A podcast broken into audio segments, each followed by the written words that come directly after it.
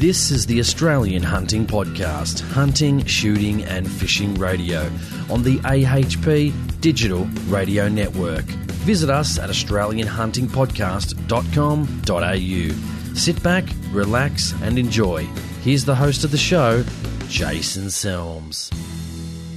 Well, welcome back to AHP. Thank you for joining me. Do appreciate it. What a pleasure to have you here. Lots has gone on over the last few weeks, but uh, today I'm going to be talking with Mike Loader from the Kiwi Gun Blog. Now, guys, when you listen to this show, this was actually a live stream that I recorded probably about a week and a half ago with Shooting Stuff Australia. And uh, I originally contacted Mike. I was a big fan of the Kiwi Gun Blog. Uh, I know Mike's a very, very pro gun guy coming out of New Zealand, and we ended up doing about an hour and 40 minute live stream uh, talking about all things what's happened after the Christchurch shooting. Uh, so we all got together, we had a great chat, and it was very, very informative, I must admit. The reason probably you haven't heard too much about the show, other than what I've been doing over the last couple of weeks with the normal shows, is I really wanted to wait until things died down with what happened with Christchurch. Um, to say I've been not been, or I have been disgusted with the things that I've seen over the last couple of weeks, honestly, uh, really, really upset me. And um, things like our pro gun parties uh, agreeing with gun laws, uh, things that happen with One Nation around soliciting uh, donations from the NRA. You know, I don't have a problem with that, guys. If it's legal, it's legal. I don't think they did the wrong thing. Uh, but for Pauline Hanson to come out and say, you know, they'll never be changing gun laws because they got caught with the NRA, again, unfortunately, against shooters are being scapegoated just like they are in New Zealand. And what's happening in New Zealand is an absolute tragedy. Uh, we are going to address it on the next straight shooting, but it really concerns me about the future of not only shooting, I guess, in New Zealand, but also uh, shooting sports in Australia. What we saw in Christchurch is an absolute tragedy. It really is. But the most important thing we are seeing is that when a criminal does something wrong, governments will change laws that affect shooters. I keep saying, guys, it's only a matter of time before we have another shooting in Australia. And I was even, I want to tell you a quick story. I've got a good friend of mine. I went to school with him. Uh, I've known him for about 27 or 28 years, like a brother to me. I always go on holidays with him. We live not far from each other and we're best mates. And uh, I was only talking to him probably about a week and a half before the Christchurch shooting, and we're having. Uh, we normally meet up on a Monday, and uh, his wife makes me dinner, and we're just you know we've been friends for a long time, and I literally told him the week before we he, he's not a gun owner, so he doesn't have any interest in firearms, so to speak. And he's been a Labor voter for 20 years. His parents were a Labor voter, just like my parents, because we live in Western Sydney and it is a Labor dominated area. And I literally told him a week before the shooting when we we're having a little bit of a debate about guns, I said, It's going to happen, mate. It's only a matter of time before something happens. We are going to see it. It's a shame but this is the reality of you know, living in 2019 and the things we have to deal with. Uh, so obviously Christchurch happened. I didn't speak to him for about four or five days. Uh, then he gives me a call and I said, listen, if you're only interested, if you're ringing me to have a go at me or have a go at me about my New Zealand example, like to be honest, dude, I'm, I'm just not interested. And if I'll, I'll, give him credit because what he did say to me was, no, I'm, I'm not ringing you for that. It's actually changed my mind uh, from voting Labor to vote for One Nation. Now, I didn't vote for One Nation at the New South Wales election. I don't like the fact that Mark Latham heads up uh, One Nation in New South Wales. And especially now, after the way I've heard Pauline Hanson throw shooters under the bus because of her dealings with the NRA Association officials, now all of a sudden it's law abiding owners' fault, and again, we get scapegoated. Uh, and I was actually quite surprised that my friend, he literally said to me, mate, you're 100% right. You're 100% right. You did say this was going to happen. And literally a week later, I said, I don't want to be right. I don't want these things to happen. I think people should be able to go about their business without undue hindrance from government, whether you, that's your own culture, whether you're a firearms owner or whether you're into another sport or interest. Uh, that may be a little bit taboo, for an example, or maybe you know not what everyone partakes in, such as the shooting sports. So it was a bit of a shock to speak to him and have him, you know, a 20 year Labor voter now not voting for Labor, and he decided to vote for One Nation in the lower house and also in the upper house as well. He just in all good conscience, he just can't let go on uh, what continues to go on in this country. So that's a bit of an interesting story for you. And, uh, you know, I have been disgusted over the last, say, three to four weeks Uh, since the election, before the election, we've seen you know pro gun parties throw shooters under the bus. We're seeing it in New Zealand, farmers throwing shooters under the bus, saying no one needs semi-autos. You know the media is coming up with fake people and fake hunters, fake people handing in their guns. They're only reporting on people uh, that they think can further their cause to remove your guns off you. And people say, well, this is not going to happen in Australia, and I think it's absolutely naive to think that it's not going to happen in Australia. What we've seen in New Zealand is the fact that, uh, and this is around the world actually, it happened in Australia, that if a person commits a crime, that laws will change in that particular country. We're seeing that in New Zealand now. We're seeing shooters in the very rare, minute cases, farmers, businesses in New Zealand sell out firearms owners. It's almost as if I'm reading something about what happened and the playbook of 1996. And everyone is just falling into it. The media, farmers are selling people out. I'm just disgusted of what's gone on. And of course, that's moved over here to Australia because the individual that shot all these people was Australian. So we have Samantha Lee coming out immediately, even though lever action firearms weren't used in the shooting, she wants to now ban lever action firearms. And for people that think that a shooting is never ever going to happen in Australia again or a mass murder are kidding themselves. It's only, unfortunately, it's only a matter of time, especially since, you know, revenge attacks can happen. It is going to happen. It's not a matter of uh, uh, is it going to happen. It's only a matter of when, which is an absolute shame for the people that get caught up in such a mess. I also saw many advertisements and media articles uh, from Samantha Lee. They're already talking about guys about military style bolt actions. I mean, honestly, to, to think that they're not coming after our other types of firearms, you're living in absolute fantasy land. Absolute fantasy land. They are coming for those types of firearms. They're already talking about caliber limits. As you know, we've also have range issues with shooting certain types of high caliber firearms. They just don't want it anymore. And what we're going to see is if another shooting happens in Australia, we're going to see severe restrictions. At the next shooting, we may not see a complete removal of sport shooting, uh, but there will be some massive and severe restrictions coming law abiding firearms owners' way in the future. There is absolutely no doubt about it. Mark down this episode because this is what's coming, guys, if we don't fight and we don't fight hard. And a reason also, too, I took some time away is just, just what happened in the political arena in the New South Wales election. Uh, things I was seeing One Nation selling out shooters, uh, other pro gun parties uh, agreeing with gun laws, saying they've got no interest at all in changing gun laws, thinking somehow you're going to be able to save the current status quo gun laws if you agree with the current situation. But what it takes, guys, like what's happening in New Zealand, it takes guts to make the case. It takes guts to make the cause for the shooting sports. And you know what? If people don't have the guts or they don't have the no no I guess the willpower or the know how to be able to do that. Uh, I think they need to stand down and let other people uh, take on the reins, people that actually are pro gun, that know how to make the case and know how to answer the questions. Uh, and the only people that I saw even remotely, uh, and again, we'll discuss this on the Straight Shooting podcast, was uh, Fraser Anning and David Leyonhjelm. The only people that, when asked questions about firearms laws, were able to articulate them. Sure, probably Fraser Anning is not as articulate, obviously, as David Leyonhjelm, but they were the only two, the only two that weren't throwing shooters under the bus and had the balls to actually stand up and make the case and make the cause for the shooting sports and make the cause for firearms ownership in this country. To be honest, the rest were absolutely piss weak. Absolutely piss weak, and I was disgusted. And, and for a time there, for about a week, I was actually calling Mario, and he actually got sick of me calling because uh, I, I was just beside myself with what I was hearing and what I was seeing uh, coming out of our pro gun organisations and our pro gun political parties, especially surrounding that New South Wales election. And uh, a lot of the stuff I don't agree with, uh, I'll never agree with it. And a lot of those organisations and parties have lost my support until at such stage that I see that changes, and I don't see that changing anytime in the near future. Uh, some of them wanting to you know advocate for farmers, which is a great thing.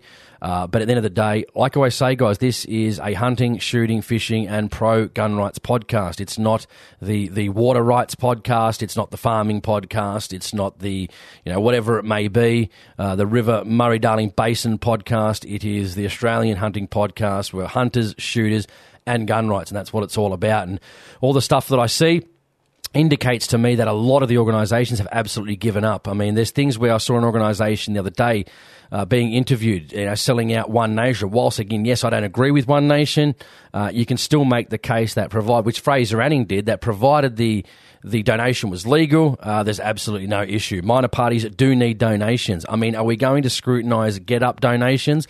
Are we going to scrutinise big pharma donations? What about tobacco donations? What about developer?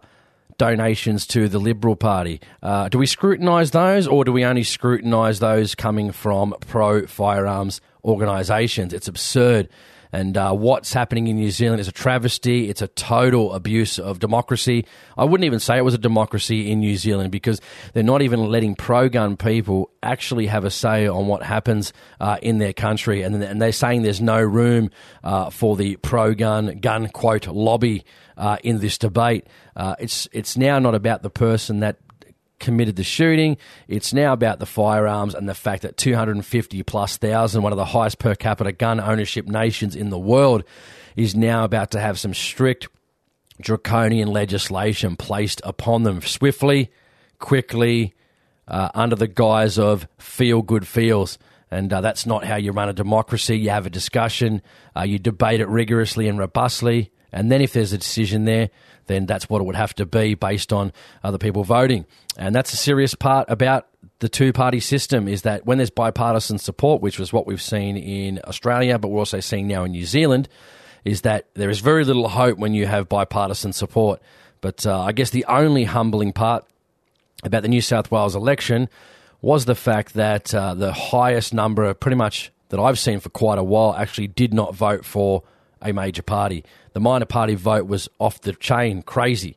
And uh, ultimately, that's good because the more that the pro, sorry, the major parties, I should say, lose their votes and they go to minor parties, so long as they're not the Greens, shows that again the major parties are on the nose and we can make a difference. We can. And people might be saying to me, "Well, you're being a bit overboard. We're not going to lose our guns." I mean, seriously.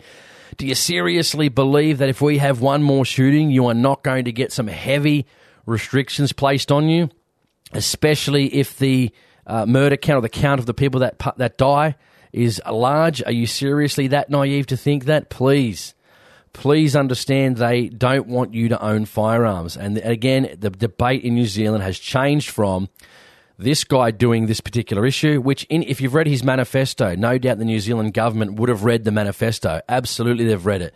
And they're doing exactly what he wants them to do. And uh, they're falling for it. So it just goes to show that they don't care that even though they know that law abiding people aren't responsible and they know they're doing exactly what the terrorist wants, they don't care because they can finally get rid of these firearms. Finally, something has happened. Finally, there's been a tragedy we can step on, and we can step on the lives of these people to get our gun control measures through. I mean, absolutely an abomination, in my opinion, abomination. And that's why I've avoided social media a little bit, guys. I have been posting quite a lot to help out the Kiwi mates over in New Zealand. And uh, I just wanted to have a break because, uh, based on what happened the shooting and the election, you know, I felt embarrassed to be a gun owner for a while. The shit that I was hearing from pro gun parties and organisations. And uh, I don't like what One Nation said, but I certainly, if I was in the media, I wouldn't be selling out One Nation uh, for taking donations uh, from the National Rifle Association. If it's legal, that's the end of it. There's nothing wrong with it. If it's illegal, then they can't take donations. Pretty simple. So, anyway, so this uh, podcast, I guess, or live stream was conducted about a week and a half ago, and I really wanted to release it uh, as a podcast. So it is already out there on the internet, guys. If you had have heard it on Shooting Stuff Australia's YouTube channel, it's nothing new to you.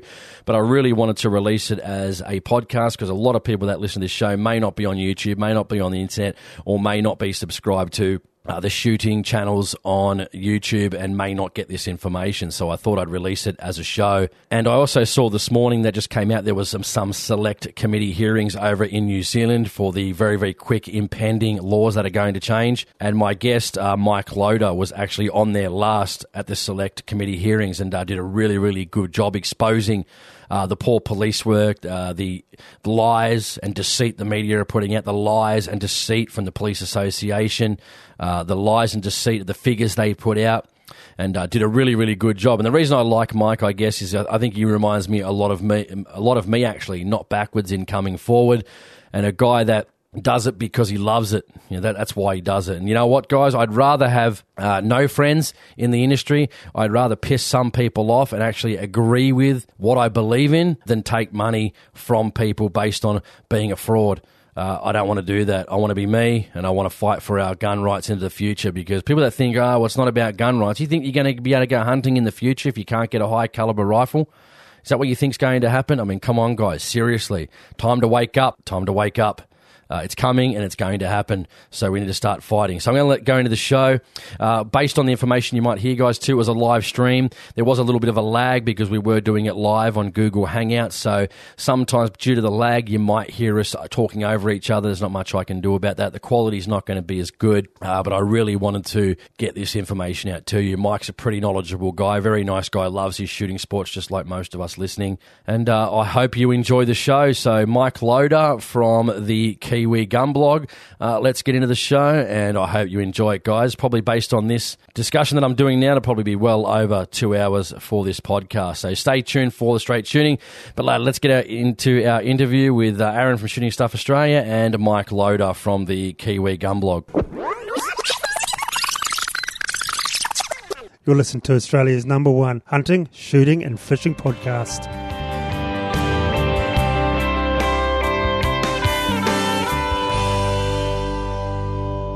G'day, guys. I'm here with Jason from the Australian Hunting Podcast and Mike from the Kiwi Gun Blog on Facebook. It's a New Zealand Facebook page all about their guns and gun rights. So, welcome, guys. Thanks for having me. Thank you. You're welcome. You're welcome. So, Mike, just tell us a bit about your gun laws over there. What we're going to say first is that we all know about the tragedy a week ago that happened uh, the horrific thing of 50 people dying. We're not going to talk about that. We're going to talk about the effects of what has happened in New Zealand, your new gun bans, our gun bans over here, and how it is going to affect the Australian uh, gun owners over here in years to come. So just start off by telling us a week ago, how good were your laws and what could you do with your guns and what sort of contest you had? Well, I, well, I'm happy to. But first of all, I just would like to qualify it. Um, one of the dirtiest tricks that the anti-gun, lo- anti- anti-gun lobby have been playing at the moment is painting us as other than society, outside of society. So obviously, we did have an atrocious tragedy, and we feel it just like everyone else. But there's um, 250,000 licensed firearm owners in New Zealand. Um, so by the time you take into our friends and families, we're a massive, massive chunk of the population. So we are the society. Um, yeah, but obviously we want to be as safe as anyone else. So we welcome any sensible gun laws, and we had those, um, but that's changed. So I'll tell you, once upon a time in New Zealand, uh, we had an A category license. Now, in order to get that, you went to the police station, you applied, you gave them a passport photograph, they did a background check of you to make sure you're not a criminal and you have no mental health issues. Um, then they uh, talked to your loved one, your, your spouse or partner, they talked to your boss, talked to referees, just make sure you're a stable character. Um, and then uh, they vet your security, make sure all guns in New Zealand have to be, quote, locked away for A category um, that standard security can uh, differ. That's basically just to prevent. We know from Parliament what they intended. They don't want kids getting hold of it, opportunist criminals, or people having a bad day who may be having um, uh, mental issues, emotional issues. Okay, so once you've got that license, um, you're, you're then entitled to have uh, A category firearms, which is your standard rifle and shotgun. Um, now, if you want to have that, what's that, that's including all semi-autos, isn't it? No, that's that's that's including semi-auto shotguns and most semi-auto rifles that um, don't have more than seven rounds. And this is something we have what's called a military style semi-automatic. And whenever you have the word style in the title, you know it's going to be a problem. So um, one of our laws is if the magazine holds more than seven centerfire rounds or looks like it does. So in other words, if a cop has a fever dream and goes, "That's eight, and you go, "No, count with me, seven. He goes, "No, I still think it looks like it." So I can go to jail because I can't defend a fever dream in court. So, the, you know, when you ta- we had really good laws, they got tampered with a little while ago because police needed to be seen to act. And um, again, they rushed the laws then, and we had some uh, some really quirky little uh, quirky. I'm using the wrong word. Some outrageous bits of law. And once laws, and you cannot get it out. Police never go. Oh, we can give you some freedoms back because it didn't do what we thought we did. So anyway, no, that's it's always, it's always, it's always easier to take than give. It truly is. And um, right, so we had also um, the laws went from what, what used to be a lifetime license. Um, went to a 10 yearly renewal because obviously, if you're going mad, it always happens in exactly 10 year increments. And when the police come around for your license check, that's when they'll find your meth lab that you've installed. uh, because they always come by appointment and people don't do that. So it's an incredibly valuable piece of vetting. Now, I did um, what the police have never done. I asked, can you please show me the figures from before and after to see if it's had any benefit? And it has achieved literally nothing. Going from um, a lifetime license to a 10 yearly license, it is the, the actual uh, uh, convictions for um, you know shooters uh, behaving badly or being caught out is exactly the same o- over a five year period. It was like about the difference of two. It's ridiculous. So it's achieved nothing, and that's another thing um, gun grabbers never do is simply measure it to see did that work. Anyway, so we're at um, A category now with rifles and shotguns. Now, if you want a military style semi-automatic, um, then you need what's called an E category license. Now, it's actually an endorsement to your license. It's not a new license, it's, it's, an endorsement to it. So, first of all, you get your normal license, and now you're getting into the realm of having to prove special need. So, in other words, you're um, doing culling, or you're a competitive shooter, or you need it for this, you need it for that. Um, and, and, then you're entitled to have um, basically an AR-15, uh, SKS, that, that sort of thing. So, so a centerfire rifle, things with a, if it has a pistol grip stock, if it has a folding or collapsible stock, um, a magazine that holds seven, more than seven or appears to, um, if it has a bayonet lug, because um, you can have a rifle, but obviously you can't have a bayonet because that's dangerous. Yeah. Um, and uh, yes, and, and then the same thing was with shotguns. So then, if you want to shoot pistols, uh, oh sorry, with E category, you also need much higher levels of security as well. Uh, now, for pistols, that's a B endorsement to your license. You need to go along to the club, um, shoot for a shoot for six months. I think you have to shoot. I think it's twelve times in six months, and then the club recommends you. So the people you've been shooting with recommend you, and they say, "I'm going to get that here. It's irritating me." And um, and they say that uh, you know you're a suitable person Gotcha. They say that you're a suitable person and recommend you to the police. And then again, the vetting happens all over again. When you have pistols, that's a permit to procure. So, in other words, if I'm selling you my pistol, you have to go to the police station, get the permit to procure, come to me, I fill out the details, then you take it back to the station and it gets registered and, and uh, ownership's changed over. You can only shoot at pistol clubs, you can only take the pistol to the club and back from the club to your security, which is also enhanced. Then you have something called a C endorsed license, which is collector. So my friends work in movies, and if you see machine guns in movies, um, that's them, and that's what a C endorsement is. Um, also, um, it's very hard to get, but if you have um, a, like, like a small museum, you know, collectibles from World War II, that sort of stuff, uh, um, you know, basic Kiwi treasures, just like anything else, little bits of history. Um, then you, you have a C endorsed license for that as well. But again, it's very hard to get. They don't hand those out. Um, uh, on, on, excuse me, on your uh, collector's license, you could get full auto, couldn't you? In theory, but you can't shoot it. So, um, uh, well, I, I, I, I, may as well say I have a C, C license. So, um, I, basically I can, uh, if I have a collectible, um, it has to be stored in a deactivated condition. Um, it's registered with the police. Yep. Ownership changes, and I'm not allowed to shoot it. So, um, if the if you have a, I think it's called an armorer's license um, that's when you can actually uh, both possess it and shoot it um, on a um, uh, like on a movie set, uh, that sort of thing. But it's, it's, an interesting little curiosity of the law. They screwed up. Um, you can shoot under my supervision with anything except an E category license. So if I've got a rifle, you can't touch it. A gunsmith can't touch it without changing ownership. It's ridiculous.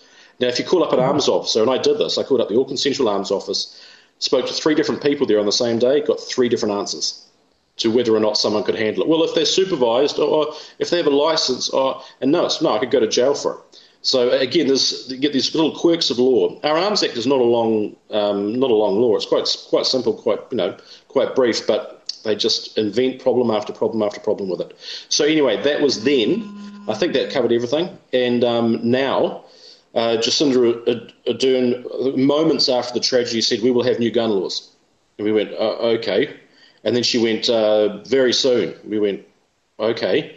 And then within days, she announced that she's done something called an order in council, which changes every semi auto in the country to an automatic E. So one of two things happens. You either transfer it to your E license, so it's recorded, or um, it's handed into the police for destruction because you simply can't have it without an endorsed license. That's phase one. That's happening right now. Phase two, within, I think it's two weeks, there's Parliament's um, going to vote on, on, on a new law that um, bans every gun, every semi-auto rather. Every semi-auto is just gone. Now the media said, well, will people be able to make submissions? The Prime Minister literally laughed and went, hurry. So, I mean, how's that for an end run around democracy? And that's stage two. Stage three is promised to be even worse. And right now we have um, the, the, crooked police union over here, the police association. They're the ones who push all this. They've got Labour's ear. They're all unions, and um, they've basically got their wish listers coming in, whatever they want. So we have no idea. And now that um, the, the, anti-gun people, they've moved, now they've got semi-autos. They've already pivoted already uh, within a day, and now they're going. So next up is pistols because they're exceptionally dangerous, and people are known to leave them yeah. around for self-defence. No one in New Zealand ever leaves a handgun around for self-defence. I've, I've, been doing. I've been shooting for 25 years. Um, pistol from a long time ago, um, albeit irregularly now, and I've never, ever, ever heard of that ever. Not not chat around the you know lunchroom or I always keep it out when I'm doing some banking. No, it's just not a thing. So, but again, the media are just running with us. Renowned for their strength, reliability, and attention to detail, Miroku shotguns are the perfect example of what a sporting shotgun should be. Miroku have been producing quality products for over a century and sold in Australia since 1963. Each Miroku shotgun is crafted with precision, from the MK Trap and sporting models to the all-round best-selling field shotgun, the MK70. Visit mirokushotguns.com.au for more details and stockists. The new Zeiss Conquest V4 line of high performance rifle scopes combines tried and true Zeiss optics with a rugged and functional design, providing high definition glass enhanced with T Star and LotuTec protective lens coatings produces 90% to the eye light transmission. This means excellent low light performance and resolution across the entire magnification range. Zeiss Conquest V4 rifle scopes were designed as a lightweight, high performance scope for demanding hunting and shooting applications. Visit osaaustralia.com.au to find your local dealer. Zeiss, we make it visible. Yeah, I just want to say. So, what what did he? What guns did he actually use uh, in this shooting? Because I noticed also too, they were talking about lever action uh, firearms as well, going to be up on the ban. Yet, uh, I didn't think I saw anything to do with a lever here's, action of any kind. Here's the stupidity of this. Um, first of all, we know that this monster. I, I, won't, I won't quote from it, but we know from his manifesto that he did this in revenge for someone whose faith I won't mention, killing 87 people with a truck. Okay, so this guy killed, shot 50 people in revenge for someone killing 87 people with a truck. And now we're going to take away the guns, and that's going to make the situation better. Meanwhile, the worst Indigenous terror attack in America was the FBI building. That was a homemade bomb. Um, 9/11 was box cutters. Charlie Hebdo was machine guns, which I guarantee you weren't legal. So, so to start with, the entire thing is just offensive and stupid to the brain. But uh, to answer your question, um, in the video, how do I put this? Um, you can see several different firearms. One was a semi-automatic shotgun. There was like there was a pump-action shotgun. There was an AR-15 type firearm. And uh, there was basically a smorgasbord of guns. So the idea that if he didn't have the semi-automatic, it wouldn't have happened is, just ridiculous. Now, people have asked. Um, again, the, the, the, two things I'm trying to get people to start to think about here is, first of all, I mean, most unfortunately, most people live in the city. They're disconnected from rural things, and a lot of city people just don't understand guns. So guns are icky. Ban them all. It can only be a good thing. The worst thing in their mind, the worst thing that can happen with a bad gun law is it doesn't work, and nothing's really lost because shooters shouldn't have guns anyway. What they're not considering is it makes it worse. We know from international experience that um, when you try and ban stuff, it drives it underground. Only the other day, and I mean incredibly recently in um, Canada, they had a 25% compliance rate with a, with a long gun registry. That's terrifying. The Americas had like 15%, 5%, 1% compliance. It's horrific.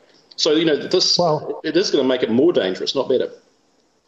Well, uh, well, New Zealand actually got rid of uh, gun registration what, in 88, wasn't it? I think it was actually before that. Um, we have, for those who don't know, um, everyone who uses the registration conversation over here forgets the important word again.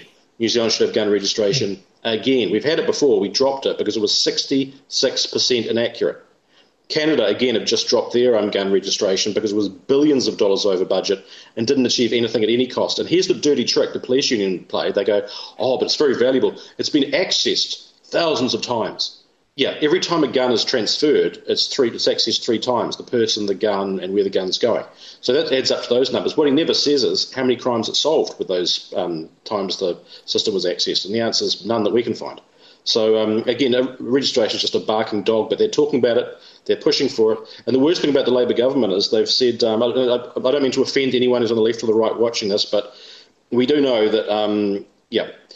Anyway. Uh, the finance minister basically said, we'll pay for this no matter what it costs and sort, sort it out later on. So again, there's no fiscal responsibility coming into play. It's not like people are saying like Australia, 500 billion, sorry, yeah, no, 500 million, that's right, came out of the health service. There's an opportunity cost for that. Now, I tried to work it out because I worked out how many people were dying on your um, waiting lists, waiting for surgery. And I worked out that if you just put that half a billion dollars aside, the interest of that, paying for surgeries, would have saved was 100 something lives a month or something. It's just ridiculous. So, you know, these, these dumb laws owe us hundreds of lives. It, I'm not being dramatic when I say mathematically, some of these gun banners are the worst mass killers in Australian history. Simply from missing Trying to do what, uh, you know, uh, our John Howard tried to do in 1996, work off emotion Oh yeah. For, for, the first week or two, get and force these things through. And mate, we are living examples that keep, we're dealing with this crap twenty years later, twenty three years later. I keep I keep saying yep. the the easiest way to spot a con man, they create a sense of urgency. Well, can I talk to my wife about it? Don't be silly, sir. You're the man of the house. Make the investment now. Anyone who's trying to con you will create a sense of urgency, and that's exactly what's happened here. But again, one of the most offensive things Right after it happened, the police association went, "Oh, we're going to have new laws, and the gun lobby needs to stay out of it while we take care of business." Really? So 250,000 voters were told to be excluded. Our subject matter experts will not be heard. The Prime Minister immediately doubled down on it. And then the creepiest thing, the media jumped on it. That was their talking point. So it's just like every time they talk to an MP, and will you be allowing the, the gun lobby to pressure you? Oh, no, no, they can get stuffed. And the worst one I just heard the other day, guy called Gerry Brownlee, he, he gave his pat line of no, those extremists will not be heard. And you can actually hear the um, journalist coo to him, excellent. And then it goes to the end. They, they forgot to edit it, didn't edit it right. Oh, wow. She was literally cooing, excellent. You, you stuck to the party oh. line, you told the story.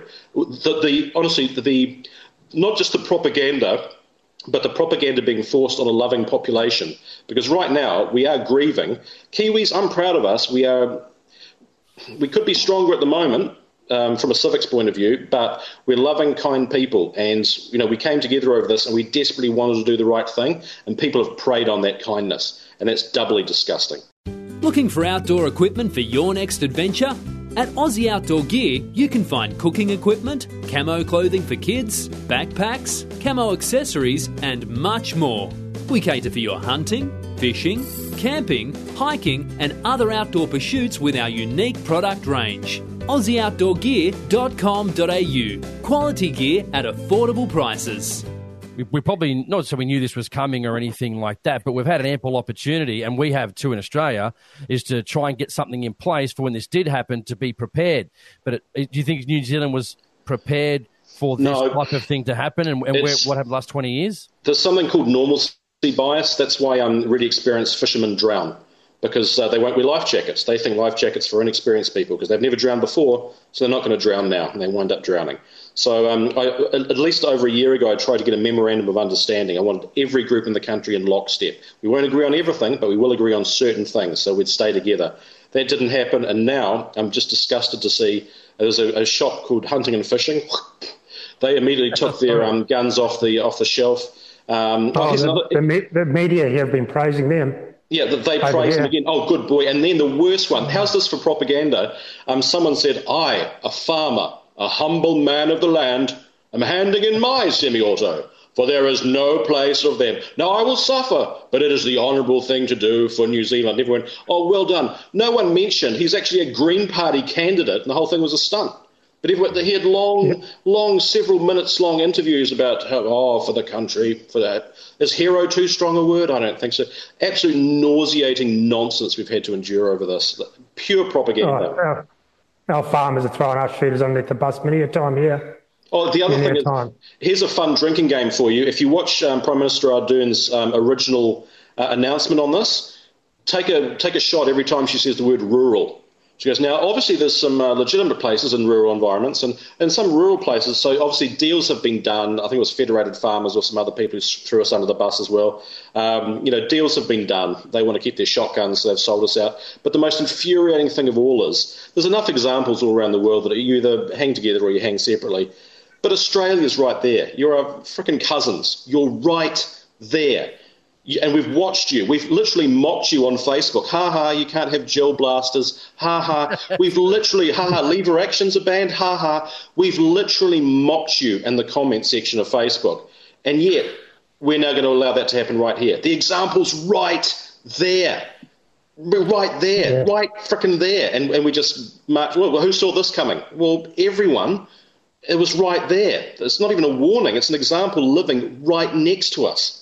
It's, it's I just the, can't. That's the most upsetting thing, Mike, is the fact that you had like Hunt and Fish New Zealand come out. You know, we're going to take the guns off the shelves, and and they'll find anybody and anyone to push their agenda from the shooting community in the media. And I've hardly read any. Well, hang on, like any pro-gun articles in the media saying, "Hang on, we should think about this. We should, you know, if, if, they're going to change the laws, at least just yeah, sit on it and wait and get input." But none of that at all. No, and here's the here's the thing. I mean, if I don't care where you are on this, I don't care if you hate guns and you're watching this. I would appeal to you as a citizen of a free nation. Nothing good comes from a prime minister announcing a law change in a matter of days and excluding the um, parliament from it. You know, it's just no good comes of that. That's not a healthy thing. That's an incredibly dangerous thing. It just is. Well, it, well it's definitely history repeating from what happened over here in '96. Matter of uh, days John Howard is out there with his bulletproof vest on saying guns are going to be banned. He jumped all over it. But to me, gun bans uh, for politicians are a godsend for them because there's nothing better to get yourself votes. To, it's basically trying to buy votes, saying, "Look at me, I'm banning guns. I'm keeping you safe. Vote me in. Let me have my big fat dirty paycheck because I'm keeping ultimate, you safe." It is the ultimate virtue signal, and Ardern will be oh, yeah. loving it. Oh, cover of this, cover of that. Why can't America do what the plucky New Zealanders can do? It's just nauseating. It really is. Oh, and the other thing is, any New Zealanders watching this, gun banning in New Zealand is a multi million dollar industry. I am the only person not being paid in this debate. This is just me. For those who don't know, I'm actually in a wheelchair. Um, shooting is the only sport that I can compete one on one with my friends. I love it. I don't mention that very much but I want to pass the sport on because I've met such amazing people through it and I love it. That's why I do this. It's ain't yeah. for the money. Philip Alpers, paid by the United Nations. A lot of people don't know that. Um, his website stopped, and I went, oh, website not being updated anymore. I went back. Sure enough, his contract had been cut. yeah, they re- they renewed his funding because I keep an eye on it. Sure enough, ding! Oh, we're being updated again. That guy won't lift a finger unless he's being paid. Oh, this is Professor yeah. Alpers Professor Alpers, um, whose mum said he never finished school, that's an honorary degree. Um, he's also a convicted criminal. A lot of people don't know that. Um, don't know that. Yep, there's a big fuss over here because um, the police gave him a gun license, and uh, uh, there's a lot of police who are shooters as well who drop a little um, little bon mot that he's uh, actually a um, a convicted criminal as well. So how did he get a gun license? So there was a massive um, investigation. How did they find out? And I was in the gun lobby even back then. They wound up fingerprinting me and a whole lot of other people. We all volunteered for it to um, match us to the envelope that was sent to some newspaper, whatever it was. Uh, to, it wasn't me actually, but um, yeah, I, would have. I, I would have just. I, I would have done an interpretive dance to make sure I, I really got it out to the media. But um, yeah, well, what, was it, what was his crime? I think it was what car was theft, but don't quote me on that. I think it was car conversion, but I'm not sure, so you might want to check on that. Um, and yeah, that, but also um, there's like these decrepit old hippies here. That first of all, there's two women rabidly anti-gun out of Waikato University, um, Hera Cook, I think it is, and someone, someone that rabidly anti-gun. They're both again funded. They got a grant for this. Um, after a conference they organised, it was just it was just like a, a, propaganda piece. It was outrageous. At the end of it, um, she was talking about the NRA. This is Hera, and I said um, I made them. She goes, "That's why the NRA has nothing to offer." And I went, "What?" And that was enough. A hesitation. She went, "Oh, so you want babies killed, do you?" And I went, "Whoa!" And she went, "Oh, sorry." Realised what she'd done. And went, "Oh no, sorry."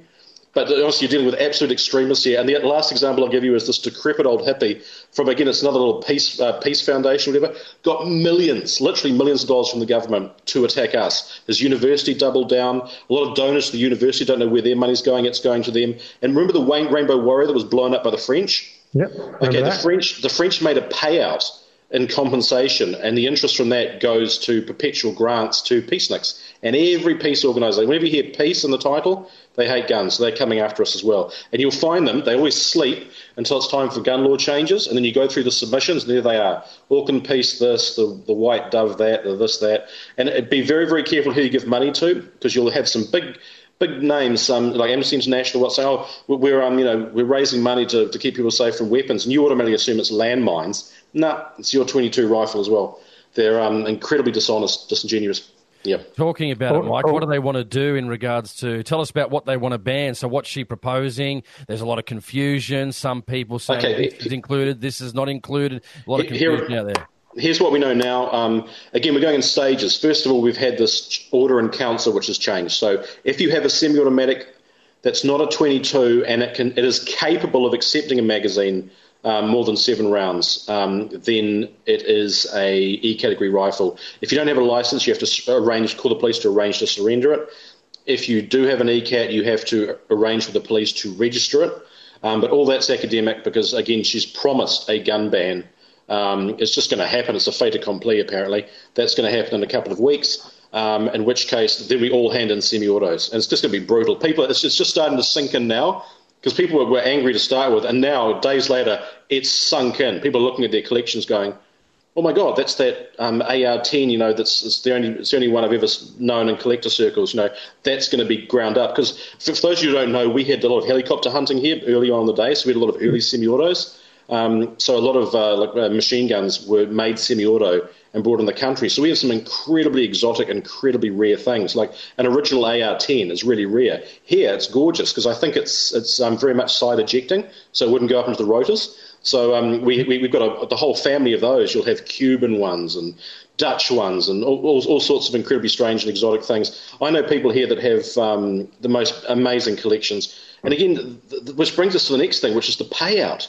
They're talking about a buyback. The plan now, as I understand it, is you hand in your gun, and later on they work out what they're going to pay you for it. Okay, I, Yeah, I know no- people. no way. I, I know people who this is literally their their um, retirement package. So they don't trust banks. They put money in guns. They get to store them themselves, so they know they're safe. Um, their investment is safe. It's, it's slowly creeping up, and they get to enjoy their uh, their investment as well. So there's a lot of people like that, and um, again, that they they just don't, they don't know whether they're going to be, be able to retire or not. I'm not being a drama queen about it. We just we have no idea. Now the other thing is, again, for those of you who are sort of um, not not sort of really serious competition shooters, if I've got an AR-15 that's five thousand dollars, by the time you get an ACOG optic on it, um, that's probably another five thousand dollars worth of optic mount and a suppressor because suppressors are a thing in New Zealand for hearing protection. Then you've got the magazines. Uh, magazines were sort of prohibited imports here for a while. They're hard to get hold of, so it's about a hundred dollars, one hundred and twenty or something for an AR-15 magazine. Um, that's now it used to be more. Um, and if you have a more exotic firearm, you're looking at you know a couple of two three hundred dollars. An SK, uh, an AK, a 223 caliber AK, their magazines are hard to get. They're $250, $300 a magazine. So again, if you if you're competing, you've got six of those, um, and then you just general accoutrement. Like if you have um, you know magazine magazine pouches, you know custom Kydex pouches, gunsmithing. You could have um, you know twenty thousand dollars tied up in a five thousand dollar gun. So what's being compensated? No one no one Yeah. knows. No one can tell us. Um, I should tell you before you hand in your property. and the, and the other thing is, again, I watch the auctions because we're collectors. Um, some of those guns are going for twenty five thousand dollars, semi-autos, because we get some um, again some very exotic stuff floating around here. It just pops up and go, where did that come from? Be like some you know Israeli, um, I think it was a little baby Israeli Galil popped up, a little semi-auto version. Um, there was a, a, British Enfield Arms, uh, so I, th- I think it came here for testing. And then somehow wound up in a private collection. So you get some weird stuff, but these things went for twenty five, thirty, forty thousand dollars. My friend sold a gun for a million dollars. Um, it was a Colt handgun that was uh, supposed one of the ones that's you know given to presidents, but for some reason it was unassigned and wound up in his collection. His wife hassled him for paying too much money at the time, and uh, what twenty years later he sold it for a million dollars. So again, the, government's talking about a hundred million dollar buyback. They're out of their goddamn mind. And the other thing they're being really tricky with is they're talking about buying back A sorry, E category rifles. There may only be about, I don't know, 20,000 of them. I don't know, I'm guessing, uh, 15, 17, 20,000. There's not many of them. But the whole problem here was caused by people having A category semi autos, putting high capacity magazines in them, and that's what this killing was done with. It's like a loophole in the law. So instead of simply saying if it accepts an A, a large magazine, make it E category, job done. But instead of doing that, um, now they're, they're going to ban them all. Now, there's a huge difference between an E category firearm and just your regular semi auto. That's every Mini 14, every um, Browning BAR, is it? Every Mini 30, every Ruger carbine, PC9, or a, um, you know, anything that's capable of taking a magazine. Boom, gone. Now, there's more, there's, there's literally hundreds of thousands of those. So, what's that, an average of 1,500? So, what's 150,000 times 1,500? So that that's just for those. Then you add um, what's uh, twenty thousand times two thousand, Um, and then you, and that, so that's you're up to what half a billion dollars or something, half yeah, half a billion, and then you have to work out uh, the, how to finance uh, running all this, uh, the crushing, the recording, the all this, and that's before that's before registration, and registration costs billions in Canada. Is New so Zealand in debt right now? Are they in major yeah, debt, or what's their? Oh no, no, we're fine. We're the one country in the world that has a massive uh, cupboard of gold. No, of course not. and again, I keep no. I keep stressing to people, this is not a zero sum game you know, if you screw up, you can make things worse, and there's an opportunity cost. Stupidity doesn't just cost liberty, it doesn't just cost money, it costs lives. This money could be going to policing to catch new terrorists, or it could be going to um, the health service. You know, this stupid costs lives. So we, are trying to make it, You know, we, just, we want to be safer at the end of this, not more. You know, not in a more dangerous place. And we know that people are already talking about buying PVC and God knows what else to bury the stuff. That just means that you've got a grey people that, that they, they have no association with criminals, but now they're grey people. They were law abiding taxpayers, now they're kind of grey. They know that they've never hurt anyone with a gun. They know they'll never hurt anyone with a gun, so they'll do partial compliance. They'll hand in one, but keep one just for a bit of fun around the farm, who'll know. And then suddenly it's out of the system. It's out of the control. We don't know where it is. That's where some scumbag can get his hands on it. Um, that's where a terrorist can get it from scumbags. Simple as that. So well, what, she's, what she's made it more dangerous. Let me just ask one thing. Uh, with those sporting semi-autos, are they going to go after the, as I said, just your general ARs if they have an under seven shot, so that they'll be all gone? It's really, really simple. Here's the thing. Again, remember, deals were done. If you have a 22 caliber um, a rifle, like a Ruger 1022 is the most common one here, um, you can you can keep that. Any shotgun with a magazine capacity, I think it's under five rounds, you can keep. Yeah. But see, this is where it gets tricky. If the magazine can be extended to more, then you're screwed. So now I'm scratching my brain now because I'm not big on sporting guns, but I understand uh, something like a. I'm thinking a Remington. I believe the gas. No, no, Remington 1100 can take an extended tube, so that one could be gone. All Remingtons could be gone. Any kind of 1100, 1187. Um, but if you had something like a Mossberg also, any pump guns, that's the other thing. Any pump action shotgun that can carry more than five rounds, you're screwed. So, something like a Mossberg that has a, a very distinct end of magazine, you could be all right with that. But again, anything like a, a Winchester or a Remington with an extendable tube, all those could be gone. Um, again, it's everything's up in the air. We're asking questions. They're going, oh, go to the website. There's nothing on the website. So, and, and you, you can imagine if you give the police your actual firearm, yeah, once they've decided what price they're going to give you, that's what you're going to get. So you can't go no, give it back. That's not exactly obviously. Exactly. But um, just a, a, couple of a couple of things. Sorry, but just before I forget, the um, again the Ruger 1022. I think we, we have hundreds of thousands of those. I don't know a shooter that doesn't have at least one. So I mean, if they decided that that will be next, make no mistake, because that can take big scary magazines and scary stocks. That'll be next, and that's like tens of millions more. But uh, today there was a guy called um, oh was a, is a Labor Party cabinet member, Kelvin Harris, I want to say. He's made he's all over the press. I too have handed in my semi-auto, and then, then I, I, read it and went, "That's a 22. It's not even covered." So he's basically surrendered a gun that's still legal, but he's doing it for, for safety's sake. It's nothing but performance and ignorance. So in other words, even their own cabinet don't understand the laws, and and you're asking me questions about it. I'll do my best, mate, but uh, we, we don't know. We just know it's bad. Where's the National well, Party on this, mate? Anyway, where's the where's Winston Peters? He holds the balance of power. Is it NZ first or is it NZ last? Mate, I've sat down with politician after politician, calmly explained the situation, explained where the problems are, um, and just explained, you know, we need, um, you know, the, we need to be because some of the. So I'll, I'll start again. Some of uh, the way we treat criminals here is appalling. Like one guy has 46 separate firearm convictions. Okay, one guy's been caught with a legal firearm on eight different times and convicted of it. One guy's threatened police and been convicted eight different times. More than 50 people have threatened uh, policemen more than twice. In other words, they've done it once, went, was that all, and did it again. Fully 10% of all gang members and prospects have five or more gun convictions. Not a conviction, five or more gun convictions. So, in other words, it's recidivist crime. So, I've been trying to get everyone on board with this. I've been trying to get them to understand our gun laws because they, they, they, simply don't, and they're finally starting to listen to us. And it's not out of fear; it's just out of reason.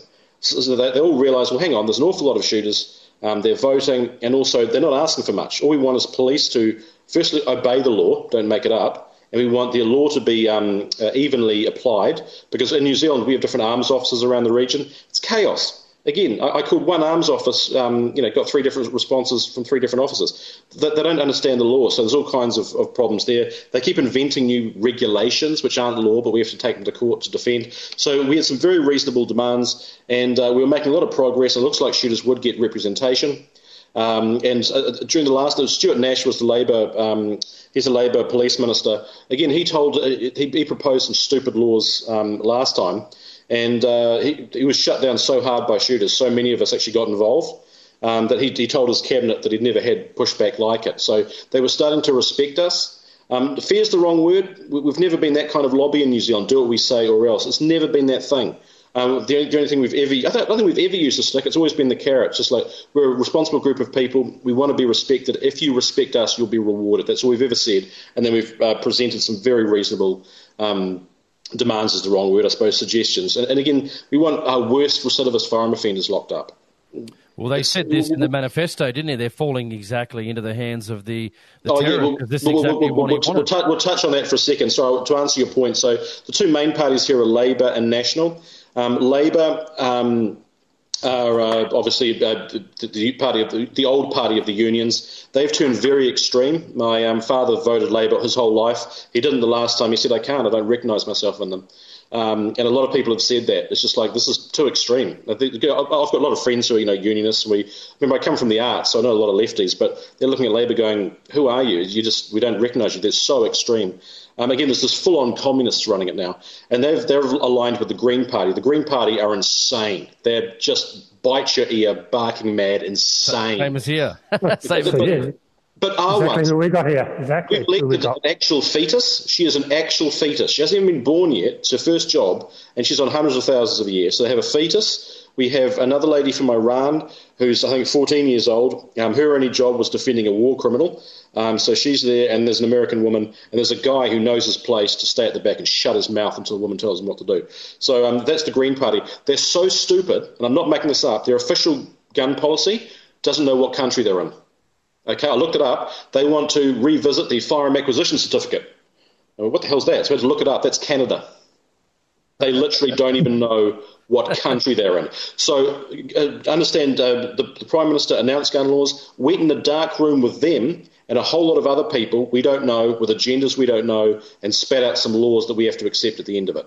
And apparently that's that's uh. democracy. So then we have some smaller parties. There's a party called New Zealand First, which historically has been very strong with um, on uh, supporting firearms. And again, when I say supporting firearms, I mean they just objected to stupid stuff, like genuinely stupid stuff they'd object to.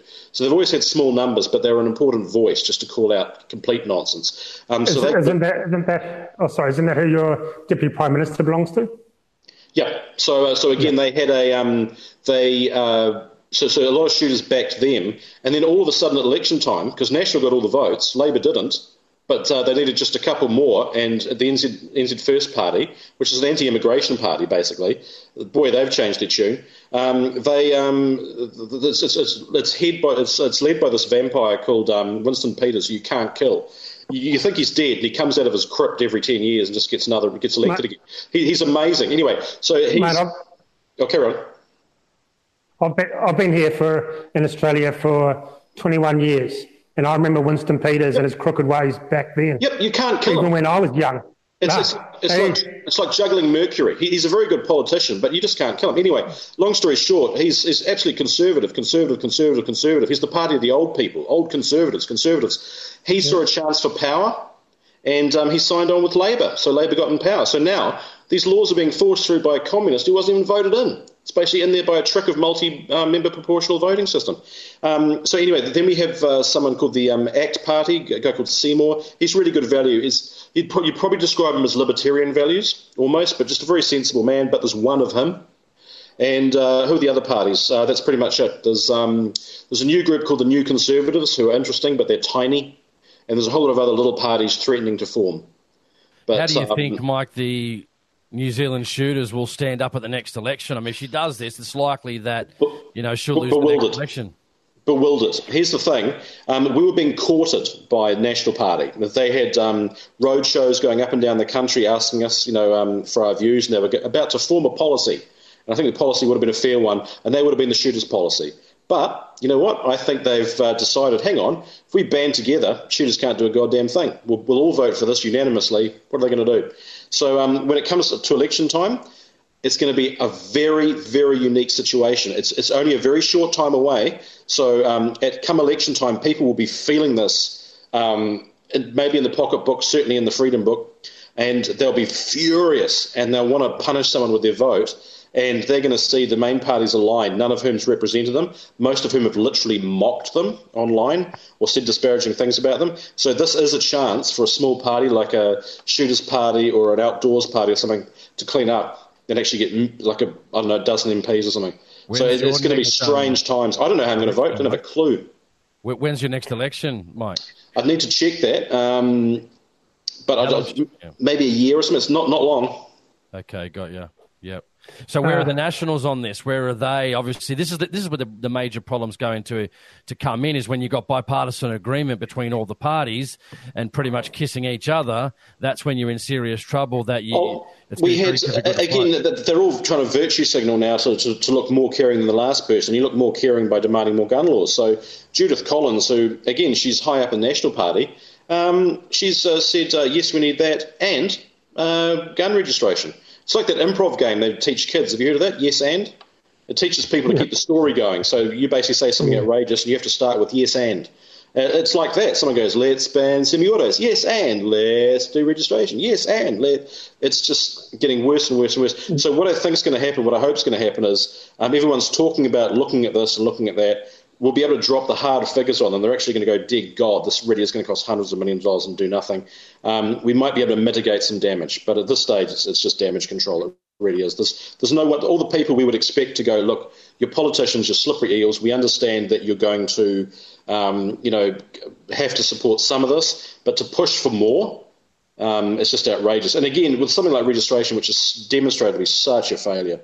But um, and yeah, it's such a huge cost. The registration oh. here in Queensland alone is, I think it's $75 million a year. This is just one state in Queensland. $75 million how many, how many crimes, a year. how many crimes nothing. have been solved with it? Zero. Absolutely nothing. Absolutely nothing. Just ridiculous. But I'm an extremist. I've, written, I've written to them on many occasions, the police minister here, saying, well, what you know what uh, uh, things have been uh, crimes have been committed. Have they any have you found anything? Anyone been charged? Um, you know anything. No they'll never respond to you. No public benefit analysis. What crimes have been solved? None none none. No response. You don't have to oh but when you ask them that sort of stuff because I've done this I've actually asked people pushing for it and they go oh it's about monitoring. It's about uh, keeping an eye on where they are. It's about knowing well, who what. That they never say, do this, it'll lead to that. Try doing that in the business world. Can you please give me half a billion dollars and I'll do good things? And then not support well, reg- anyway. Well, registration leads to confiscation, and that's what it's all about. They know yep. where your guns are, they know who's brought what. When they want to come for that type of gun, we know what doors to go kick down, and that's that's the other really disturbing thing. That's the other really disturbing thing is um, uh, just the globalization uh, role in all of this. Again, you've got the UN funding everyone left and right. We had, a lot of people don't know this, I had the, um, our kids left school across the country to go and campaign for American gun controls. And I thought, that's weird. And I went, how did that happen? And I dug into it. Democrats abroad, that's the American Democratic Party, their branch in New Zealand, worked with the Green Party. Um, that the lawyer for them is a candidate for the Green Party and uh, they got our kids out. So we're talking about collusion in America. You know, did Russia have a place in politics? It's outrageous. We've got a foreign government, um, sorry, a foreign uh, uh, political party interfering with New Zealand government. That's insane. Getting our kids out. That's appalling. So again, um, when you dig into it, you look at all the kids who are, you know, the leaders. They're all posing by posters with UN youth. So it's like little baby fascists. The UN has UN youth in schools, and you go and learn to important things like campaign to take away people's freedoms. It's the most incestuous thing. And if you look at um, websites, any kind of um, any kind of website anti-gun, look in the supporters and go through the go down the rabbit hole and just watch how everyone's funding everyone and funding everyone. And the last thing I'll say about it is again, Ardern's the prime minister's talking about bringing it in line with Australia. We need to bring it in line with Australia. All the academics talk about bringing it in line with Australia. And um, a lot of examples given, because we they, they come up with some very specific, unusual stuff. And we go, where did that come from? And they send us the UN documents. We want to bring it in line with this. Like for proposed security changes, brings it in line with uh, document 621 of the, um, you know, they standardised this and the standardised that. So uh, it, New Zealand is not no longer New Zealand. It, we're all borderless now. We're UN region, whatever it is, and um, yeah, that's our role. Where are the gun shops at, Mike? Where are the dealers, the gun shops, the people? Seems I'm not seeing hardly anything in the media because you have to. They, they you have to remember, um, this is like asking uh, Polish people, "Why didn't you fight back?" I mean, this happened so goddamn fast. We we had an atrocity. People are going, "Did that just happen? Did that just fricking happen?" And then we've got someone announcing gun laws, and then the gun laws changed with zero notice and then suddenly there's a gun to your head. Are you a criminal or not? You going to obey the law or are you a criminal? Quick, quick, answer now. Are you a criminal? Answer now. And then it's going to it's going to get faster. Get on the train. There's no get on the train. Get on the train. There's some guy there playing a mm-hmm. violin, saying it's going to be okay. You, what do you what do you do? It's happened so fast, and that's the whole point of this. Just shock tactics. We're just going. What, what just happened? What? If you gave us six months, we could actually, you know, get people organised, have a thousand people outside an MP's thing, and you will listen to us, and you will do the right thing here. Now, no, it's free rein. It's a candy shop, fat yeah. kid in a candy shop. They can have whatever they want. Yeah, it's definitely getting a hand over there. It's got uh, extremely had a hand over here when it happened. But getting away from the politics a little bit and the guns, what um how how many have been handed in? Do you know, people doing it or people just okay. saying go get fucked? First of all, first of all, it started off with um, the hero who handed his gun in, who was the Green Party member. Then it was uh, the Prime Minister was immediately coming out, almost as if it was coordinated, saying, I congratulate everyone handing in their guns. Then uh, the police were asked how many. They went, Oh, we don't have those figures on us right now. And then it came out to about 30, I think. So it's so about. You meant, 250,000 shooters, about 3 million guns in the country, and they reckon they've got about 30. So it's going really well. You're meant to have handed in by now, haven't you? No, no, no. No one knows, mate. No one knows. Um, actually, I'll talk yeah. about that now. The, um, there's a there's a, website that you go to that just doesn't really answer questions. Um, if you if you call in, the person on the line goes, "I have no idea, but I'll take your details and someone will call you back." So again, we don't know. But I just called up tonight because the other thing I heard was um, they're so swamped. They had um, cadets, police cadets, running the system.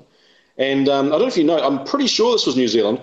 They're not vetted because I know this because one of the cadets um, at police college, was asked to demonstrate. Um, they were demonstrating how uh, what do you call it? Um, DNA matching worked. He volunteered a test and was caught out as a rapist. I think that was here.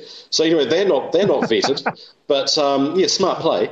Um, they're not vetted. And now I've, i called up tonight and said um, I was talking to her. He went because she had no knowledge at all, like nothing at all. And I went, "You a policeman?" She went, "No, no." So, sorry, you, are a cadet. She went, "No, no, we've um, contracted." You're a private, privately contracted company. She went, yep. So I said, who are you? She goes, we, we, we don't answer that. I Go, have you been vetted?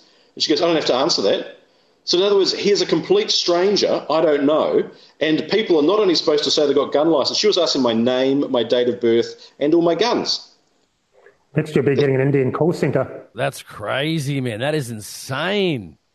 Yeah, that's ridiculous. I know it wasn't a Filipino call centre because her English wasn't that good so who's the Mike? Who's the big organisation? Is anyone getting active there? I well, we ha- we have a group or have, or something. Okay, we have a group called Colfo, the Council of Licensed Firearm Um, they're the very very calm hand. Um, they they represent uh, groups, so like established groups. Most New Zealand shooters, of course, aren't members of groups. You know, they're not members of clubs. They're just social shooters, or they shoot their friend's farm, or they're farmers.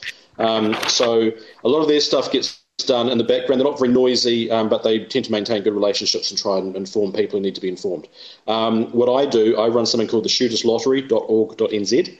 Um, what's that? Yeah, I'll repeat it. The uh, shooterslottery.org.nz. And uh, what we are, it's a, um, basically a mailing list because I know that shooters are lazy. So um, I basically offer them prizes. You go along, you just give me your name, your email, that's it, and you're in the draw to win some really cool prizes a couple of times a year, a few times a year. And um, then when something like this happens, I have a mailing list that I control that I can um, reach thousands of people at once and say, this is happening. Um, you might want to do something about it. So, because um, again, Facebook can, can go down, YouTube can go down. You can build these massive channels. It's gone in a moment.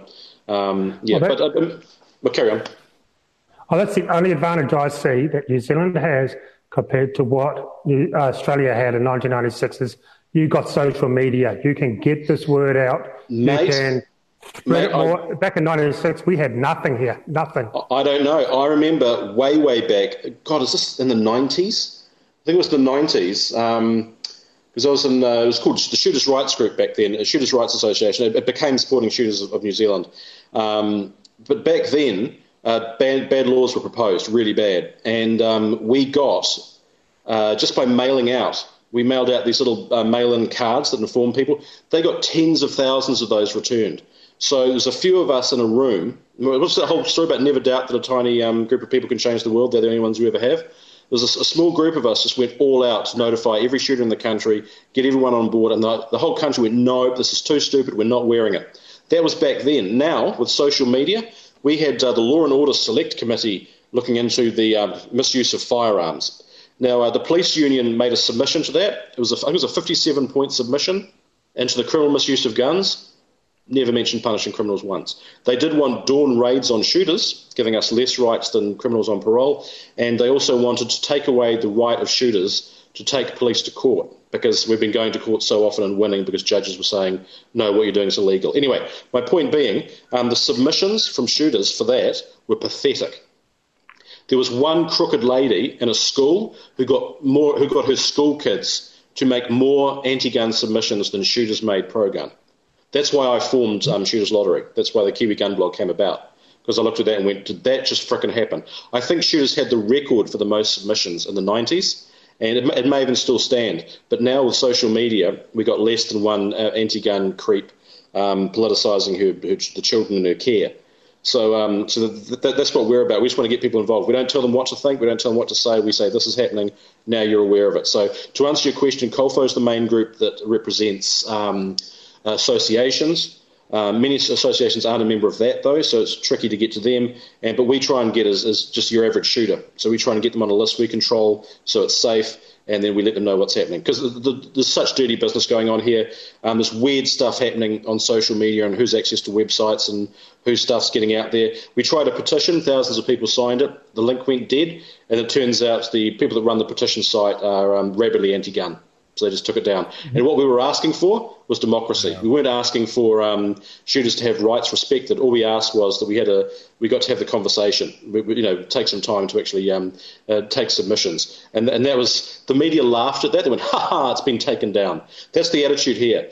It's a win. You know, that, that's considered a win now. We killed some democracy. Ha ha! Yay! Yep. That that was you know how embarrassing for them. Tee hee hee that's that's the um the, hostility we're facing now. It's, it's it's just obscene. It really is. So there's a new petition coming, um, probably on Monday. That'll be on the parliamentary website, so that can't be messed with. We hope.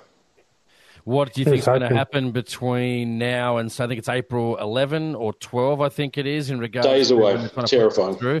So what what he's going to do between then or now and then, I should say. Well, basically, uh, any, any New Zealand shooters uh, watching this, um, if you go to uh, shooterslottery.org.nz, sign up. We'll send you the details of where you can make a submission, and it's just an email. It's just an email address.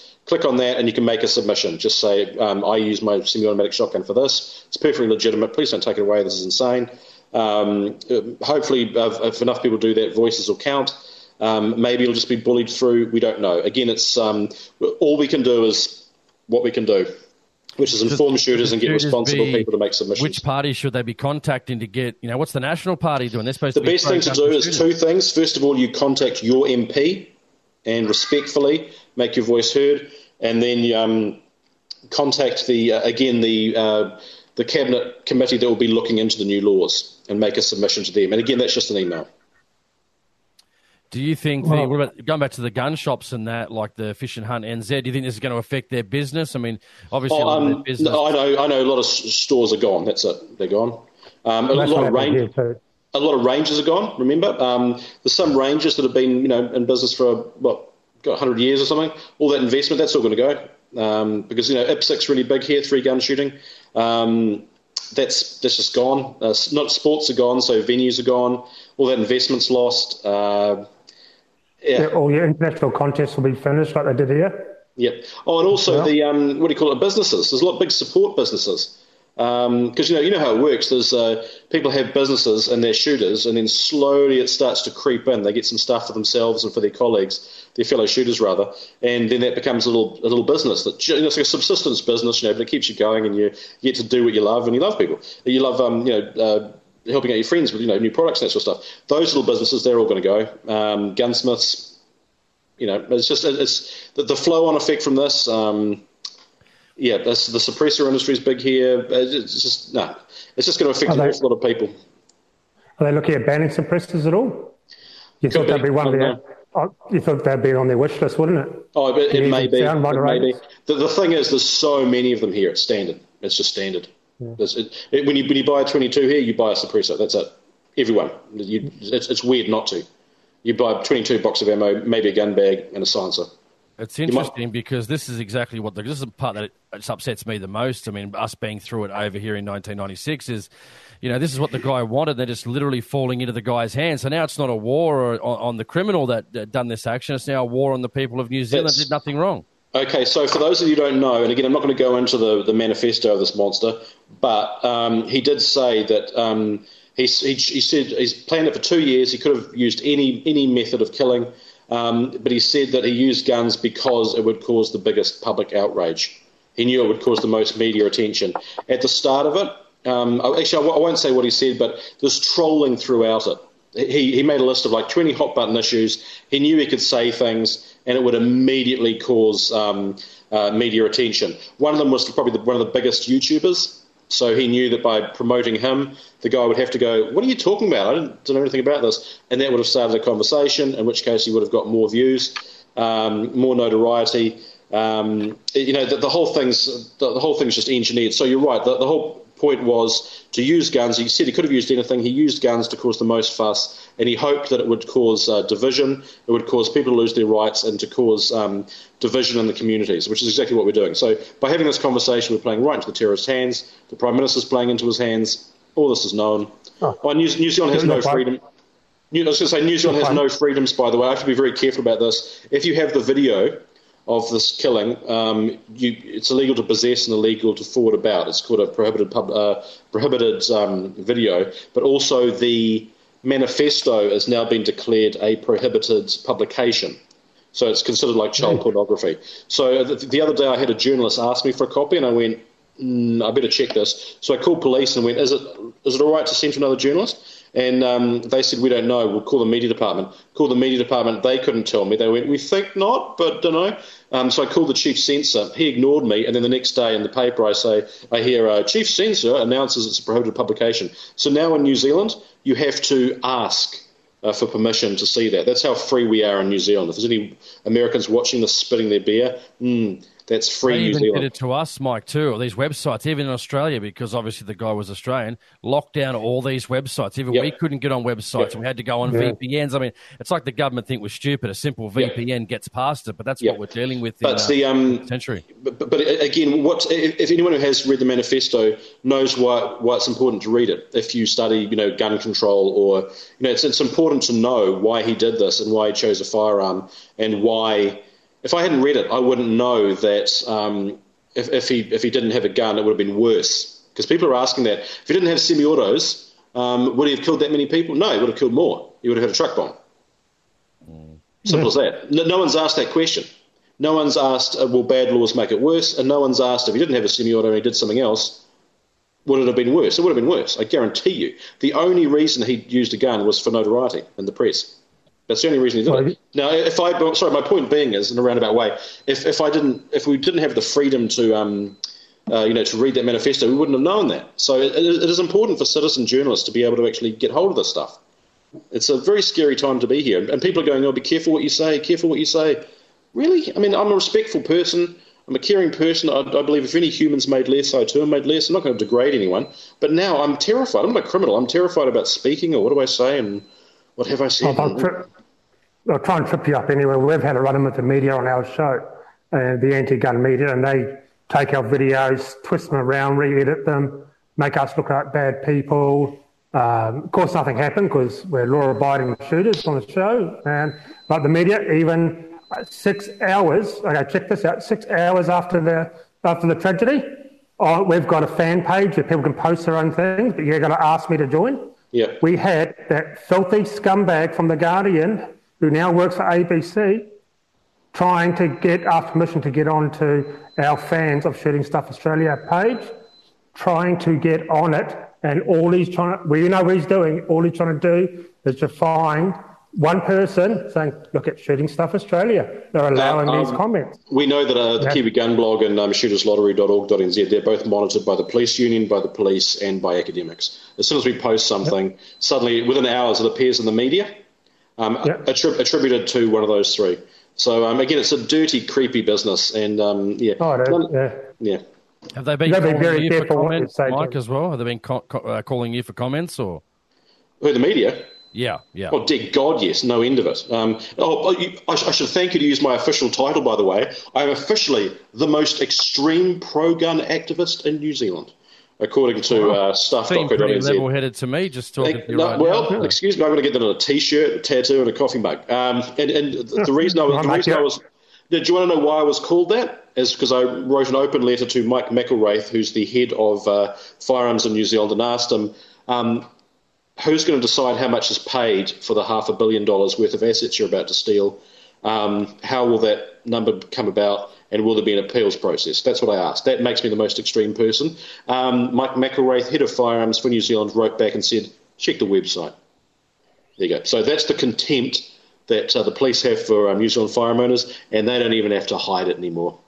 So, yeah. yeah.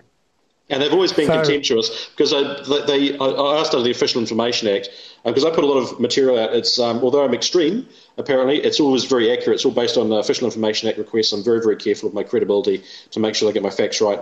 And um, so I asked for the police submission to the uh, police minister. In other words, this is what the police say in, in meetings with the prime minister. We want these changes, and here's why.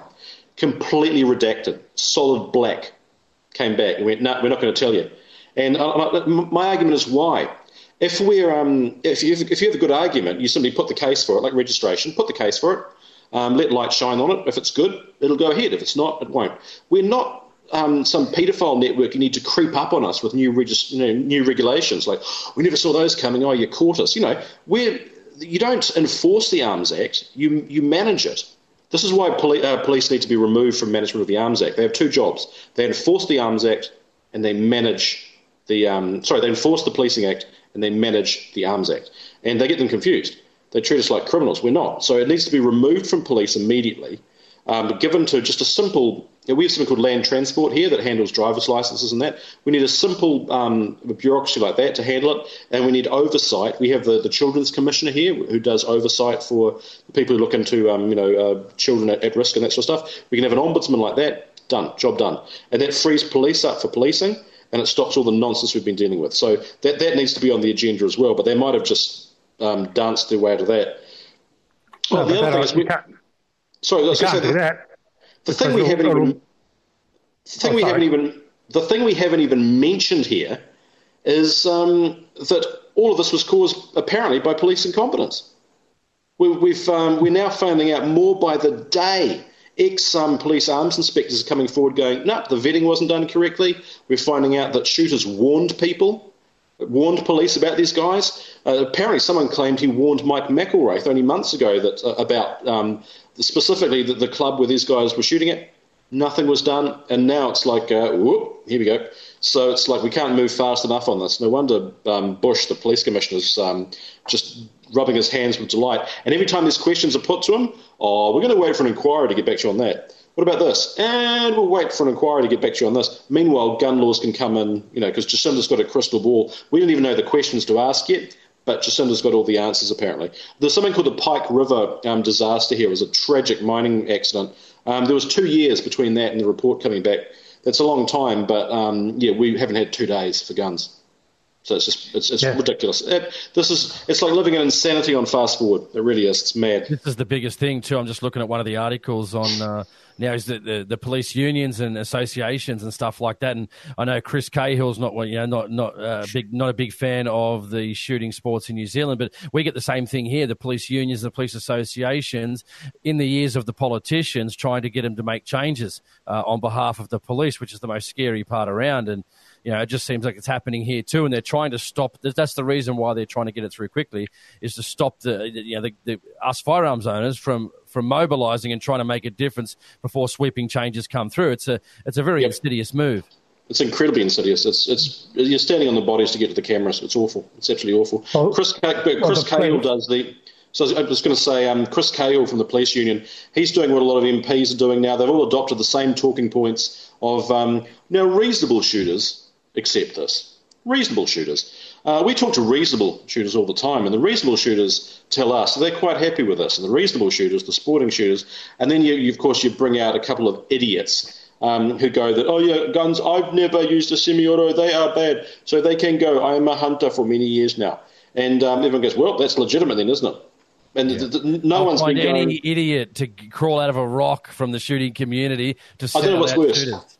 I don't know what's worse. Um, seeing right. some school kids, because I always go to school kids. Hey, school kids, do you know anything about guns? No, not at all. Would you like to comment on it? Don't mind if I do. Um, what do you think about the government's new laws? Oh, they're banning. They should go because guns are icky. Good girl. Um, you're brave and courageous. That's um, you know, I don't know what's worse: interviewing people that don't know anything about guns, about guns, or seeing some scumbag shooter again, who lives in the outback mating with his cousin, who has a, a 303 that has, you know, has been in the family for generations. Um, you know, saying that oh, I don't use it, I don't need it, so you don't need it. The, oh, I don't know what's worse.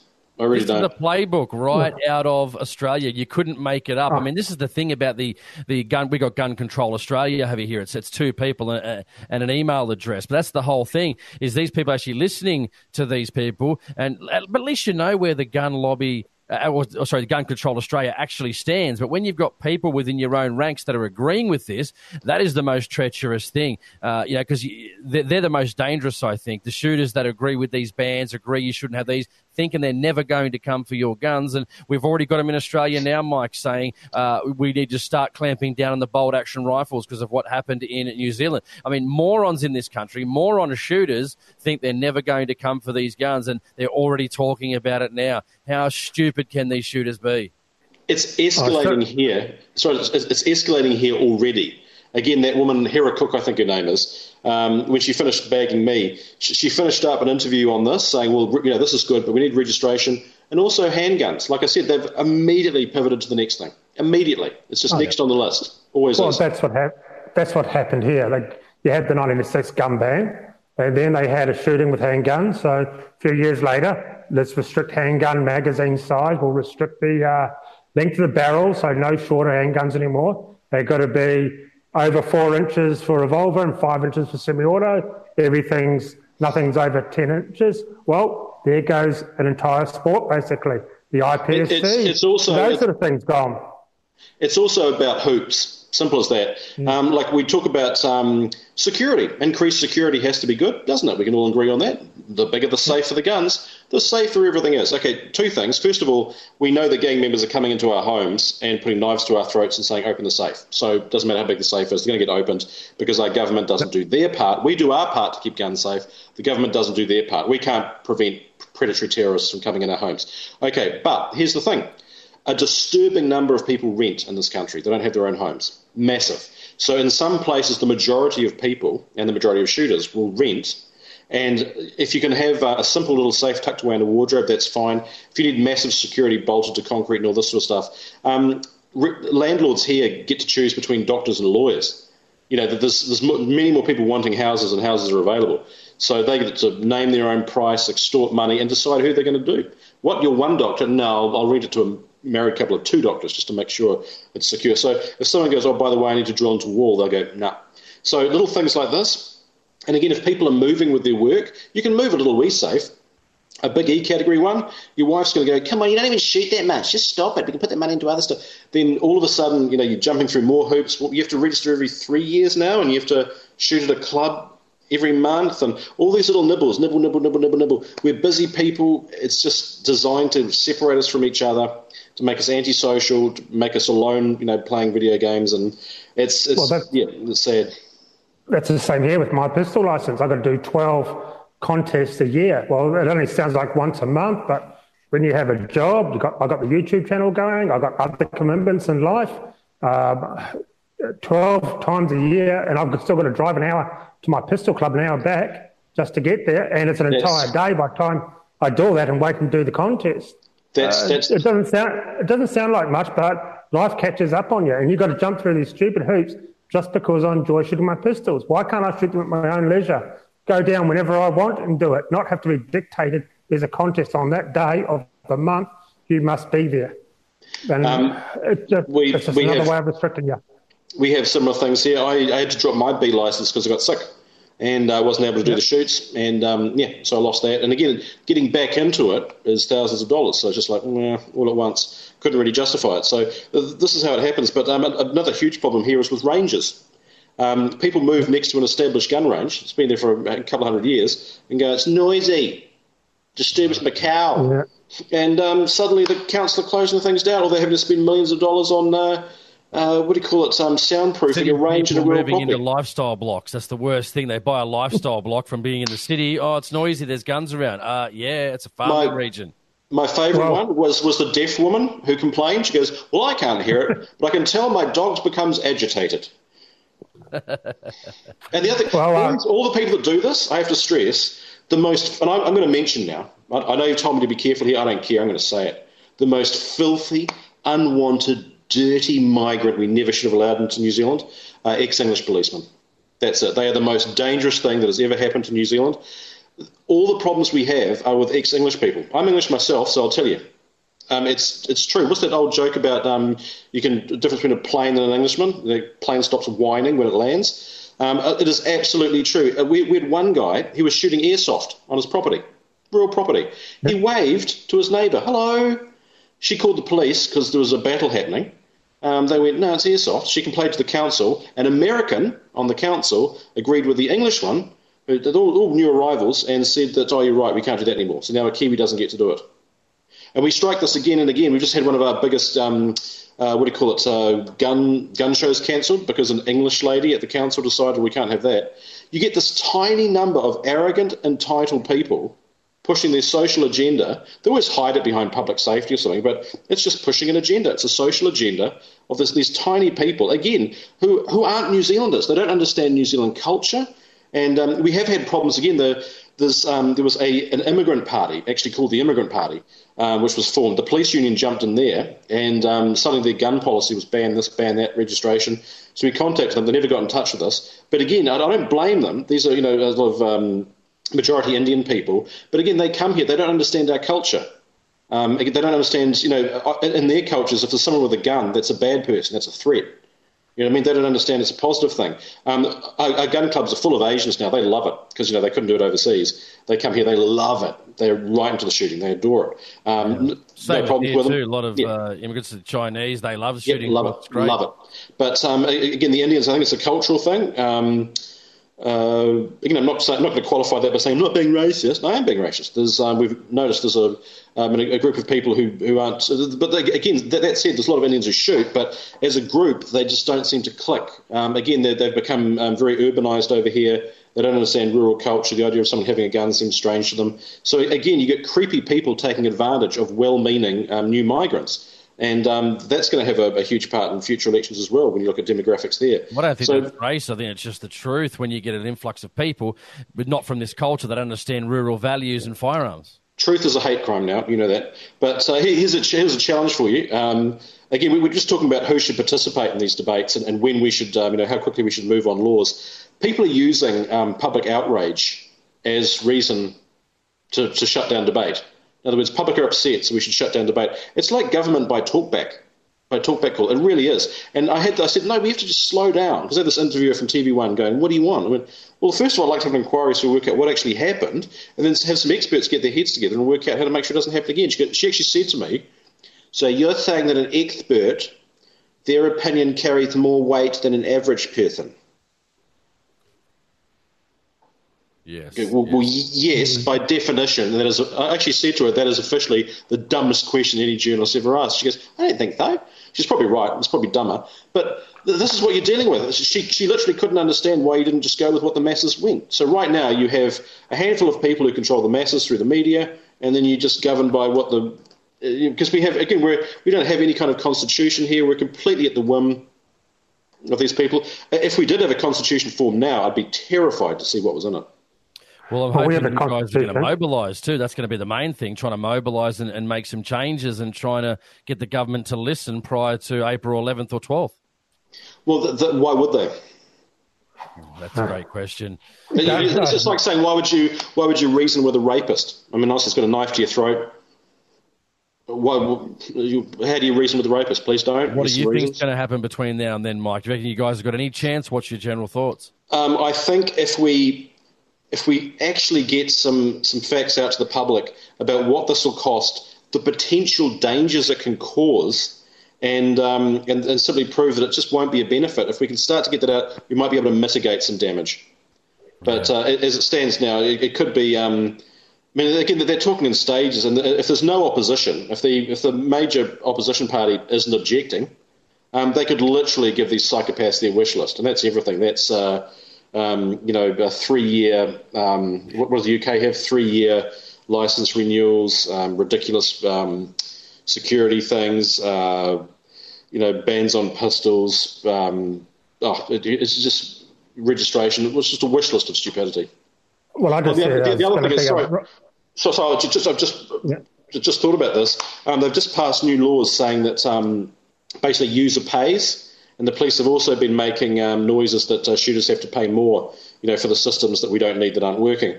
So if they double down on that, also it's going to be it could be a thousand dollar license every three years, and some people are going to go.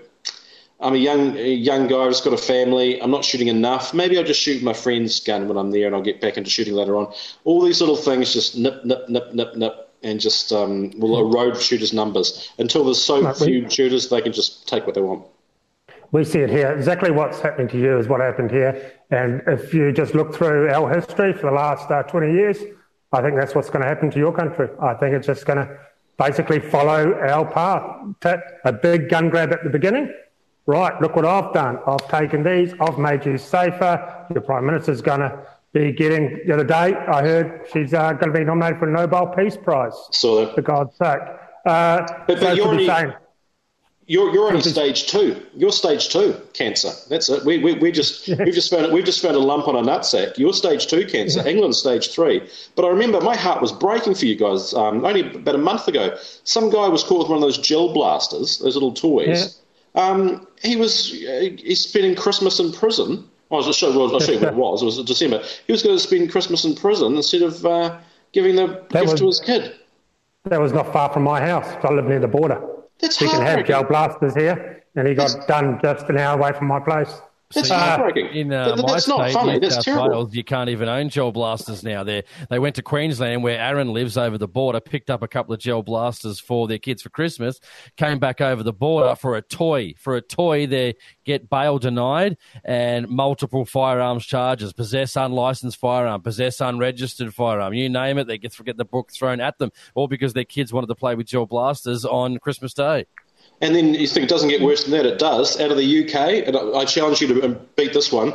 Um, some guy uh, was he was a kid. He was denied spoons. He can't buy spoons because it's cutlery. Yep. And he couldn't prove he was over eighteen. Well, spoons. a guy was arrested arrested in London because they found three butter knives in his car.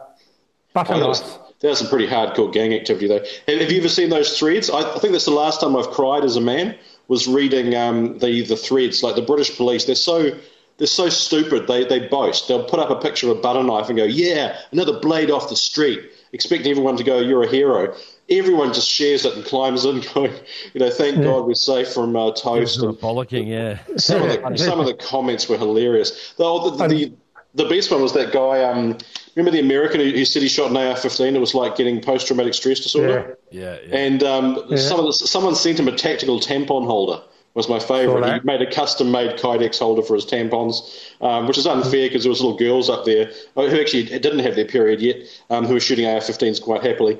So, um, but what a just a reprehensible, pathetic creature. Yeah, so I can see it just following us. So you've got the big gun ban now, and everyone, all politicians will be on it because it's how they're going to get their job, keep the job. Because I'm keeping you safe. It's just public safety. I'm keeping you I'm keeping the um, small people safe. So but keep voting is, for me, and they, they'll national, get in again. National genuinely didn't have to do that. They had to say that, look, something's happened. We recognise that our gun laws need to change, even if they don't. Um, there's some loopholes that need to be looked at. Um, we, we congratulate uh, the Prime Minister for taking an initiative, but um, obviously we need to be part of this discussion. We need to make sure that we don't just have new laws, but good laws. That's all they had yeah, to say. That's all, that's all they had to say. What's happened behind closed doors, though? Why has he said that? Uh, what's being held up on him? What, what have he been promised? We don't know. Everything was backdoor here. Our gun laws here was state by state.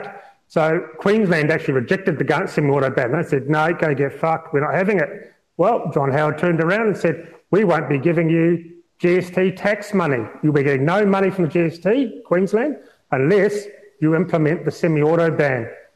And they said, oh, geez, we need that. So they were bribed withholding um, money from the federal government. I That's the only reason, because we said, no way, it's not going to happen. I think we the word out. extortion, I think, is the word. Yeah, an extreme bribery.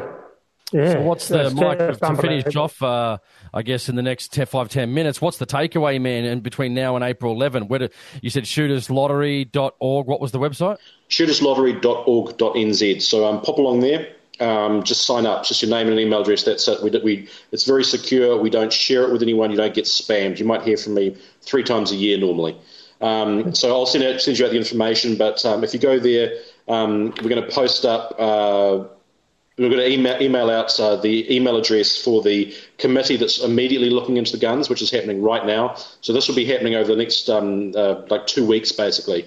So you've got about a week to get a submission in. And again, don't be don't be intimidated by that. There's just an email address you click on, and your submission is just your thoughts. It could be a brief email that just says, "I feel very strongly about this. I don't think these laws are going to do good."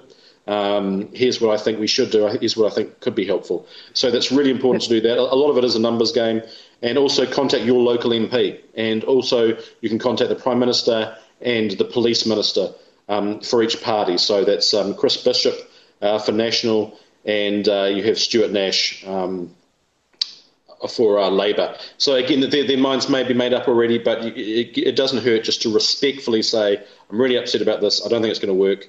Um, yep, so the, the, these are the things you can do, but don't just sit there and go, um, "Oh, there's no point." Blah, blah, blah. That's remember, all evil needs to prevail is for good men and women to do nothing.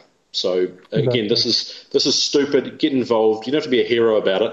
Um, and again, just uh, uh we're so screwed though because I've made this point before. We're like nurses. You know, every time it's time for nurses to negotiate their contracts, they're screwed because everyone knows they're responsible. It's always funny if they only they could do legislation as quick as this in Parliament. The rest of the time, maybe they might be a bit more popular, eh?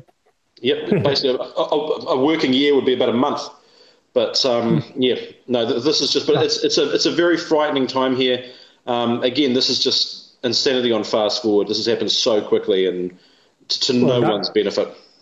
Well, no, nothing motivates the weak by um, scaremongering. Yep. By putting fear into them. Yep. Nothing motivates the weak people. But uh, well, the next question is, uh, well, basically for Jason and me, really. Uh, how is this going to affect us, Jason? What do you reckon? I got my opinion, and uh, yeah. how do you think this is going to affect Australian shooters in the years to come? Well, they already seen them. I don't think he used a lever action, uh, if, if I'm correct, and they're already talking about lever action bans. Talking about bolt action bans. Um, you know, what about the effects of uh, you know this dickhead being Australian, um, us being Australian, wanting to go over to New Zealand to you know enjoy shooting or t- partake in shooting sports? uh, that's going to severely affect us now. It's going to be, you know, Australians going to be looked down upon a little bit heading over there trying to partake in shooting because they're not going to be sure whether, you know, people are going to do something, Australians are going to do something wrong over there and all being tarred with the same brush. But this is the thing we keep saying about the pro gun parties as well, even in Australia. It's time to start getting some results. We've had 23, 24 years since you know, Port Arthur, and we've achieved, you know, honestly, we've achieved absolutely nothing, zero. We've got nothing back in regards to the NFA. No suppressors, no semi-autos, no pump shotguns. We've got appearance laws. It's cut, cut, cut, cut, cut at every opportunity, and now they're coming for our lever actions. Um, and pretty much, you know, criminals dictate laws not only in Australia but obviously now New Zealand. So whatever criminals do, there'll be a shooting with a lever action shotgun or lever action rifle, they'll go. Then our pumps will go. Then we'll only have side by sides and under over shotguns and bolt actions. Then something will happen. The bolt actions will go. They'll start on the high calibers, and then eventually you'll be shooting a 22, uh, if anything. So it all looks bad. Um, also, lucky... but uh, one other thing people don't think about it's just these. I, I, keep thinking about this as we're talking, all the follow-on effects. Um, I mean, a, a, friend of mine lost a massive movie that was would have put hundreds of millions of dollars into New Zealand um, because they couldn't get the guns in time for the movie because of um, you know some, some some bureaucrat held it up. But because he was able to, he's brought you know hundreds of millions in for other movies. Um, you know, this sort of thing it, it has a massive follow-on um, follow-on costs. And again, like you said with the hunting, if if uh, tourist shooting visas, so tourist shooting licenses are affected, um, for guiding and land management, there's massive, massive, massive um, issues here, and that follows on as well. Like if it's if it's not coming from there, then uh, Department of Conservation have to take over that role, which costs taxpayers more as well. Stupid costs so much money. And we've seen it all here. Well, my take out on it all is, and uh, Australia, because we were all, we were actually using New Zealand as an example. Like, hey, why not loosen our laws? Look at New Zealand; they are really good. Uh, they can have semi-autos. They don't have any problems. But why all of a sudden is, New Ze- is Australians the problem? So how about uh, New Zealand can have it? And that was our push. And was our push was, hey, New Zealand's doing really well. So now that's all out the window, of course. Mm. And like, as Jason said, they're talking about They've had their eye on all lever actions being pushed into our category D, which is the same as um, uh, to get any semi-auto certified. So they want, they've been talking about that for years now. So I, they're talking about the push to get rid of the lever actions. So there goes all your cowboy action shoots for a start, and that's an entire sport gone. And you know why they're going to they're going to play that video of that guy shooting it quickly. That's that done. Yeah, exactly. And they. That's already happened. Will, That's already happened. Yeah, to us. and, it's, uh, it's, it's, like I, it's like I have visions. I can tell the future. Have you had a birthday in the last 12 months? Is that right? Have you, have you lost a great great grandparent? I, I, can do some other tricks. Well, that happened to us. We were shooting lever actions too fast, and uh, the politicians jumped on that. It's heaven Jesus. forbid you want to have fun with yeah. firearms. We're such bad people, apparently. But but listen to what you're doing. You're um you're literally objecting to people from cowboy days. That that's how exactly. how regressive the progressives are. They go, no, you can't enjoy the technology that cowboys had when horses were the main mode of transport. If you were lucky. So yeah, that's discrimination against the old, I reckon. It's progressive. Uh, yeah. Um, and now they are talking about getting rid of any bolt action that has a military appearance. So it's got a grip on it, a forend, like the Ruger precision rifles. They, um, I think, getting rid of all those. The mindset behind this sort of stuff. But the, the, big thing here now is sniper rifles. They've dipped, the police union dipped their toe in the water about that a year ago, and they said, uh, "Oh, when our laws came in, no parliamentarian could have imagined the long range rifles we have now. The oldest sport in the country is long range rifle shooting. The, the, the, the Ballinger belt, you have to Google it. I think it's a couple hundred years old. So it continually competed for a trophy. Um, but but he's after sniper rifles. So what's a sniper rifle? And they show the 50 calibers because everyone has a $20,000 50 caliber with $10,000 worth of optics on. That's just there's dairies being robbed with them every day. Yeah, but, I've got um, three of them. Yeah, yeah, I've got yeah, three. But, but the um, only three. What are you poor? Um, but the um, of course when you actually look into it, it's any major caliber, so 338 Lapua, things like that. And uh, we've, we've, got, got some... all, we've got all we've got all that here. Um, if you want a 338 Lapua anything bigger than a three, three, uh, 300 rum now is basically almost impossible to get. They want you to have an eight kilometre backstop on your farm. That's how bad it is. Yeah. And people said they weren't going to, oh, they're not going to come for the bolt actions. They're doing it to ranges. They're with their range templates, you know. So you can, if it's got this much foot pounds, so pretty much anything, especially where I shoot, over 300 Win Mag, uh, pretty much if that cartridge can even depending on what load you have, if, if you can load it to over the foot pounds, it's just not allowed there. So and now they're um, now they're, they're, they're cracking down on uh, gun sports as well in a big way with the Olympics. Have you heard about this? They're talking about bringing in laser skeet and laser shooting and all this sort of stuff. Isn't that exciting? Boring. So again, it's um, you can imagine the sort of UIT shooters who are. Uh, uh, I don't mean to degrade them, but they're quite a dynamic bunch to start with.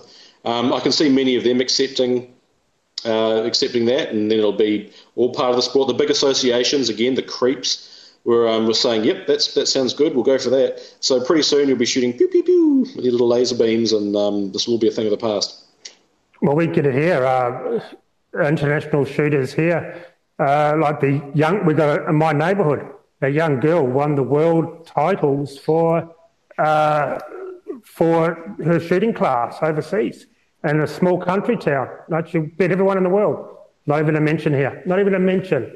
But a lot but of them too, was... in regards to that as well, they can't even speak out because of they get told not to speak out on firearms laws. That's why you'll see never ever see Olympic shooters or or any of those types of shooters. They never ever speak ill of gun laws. Uh, yeah, well, shame on remotely. them.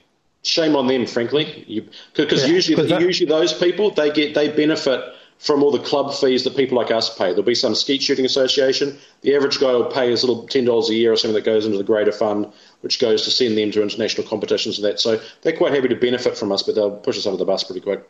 It's pretty disgusting. Yeah. If, you, if you're a shooter, also, stand with stand with your brothers and sisters. Exactly, and also a lot of those um, international shooters are all funded by the government, by our taxpayers' money. But uh, there's no such thing as government funding; it's taxpayers' funding. And, they, they're, they're, and they're told, don't speak out or we'll cut you off. Um, I did something as an exercise um, years ago. I tried to get shooting on a stamp because there were some ridiculous stamps. We had like a pie. You know, they, they came up with these quirky yeah. stamps. You had like a pie on a stamp or a cow. You know, all the just like goofy, goofy, stupid stuff or um, lawn bowls. And I went, well, hang on, lawn bowls gets a stamp. We've got, you know, all this. Um, nope, they would not go for it. So, okay, there's 250,000 of us plus our friends and family who shoot with us. It's looking at a million and a half, two million people, and they would not even consider it. You can't have shooting on a stamp. So it's okay to be a sport. It's okay to contribute all your taxes because when you work out, remember you have to be over 16 to have a gun license. Most people are older than that. So if there's 250,000 license holders. That's a lot of that's taxpayers. So as a tax-paying percentage of the population, we're putting all the money in. We're getting nothing out. Um, no, it's, it's, it's just an absolute rigged game. It's funny pay, how it's for our own destruction.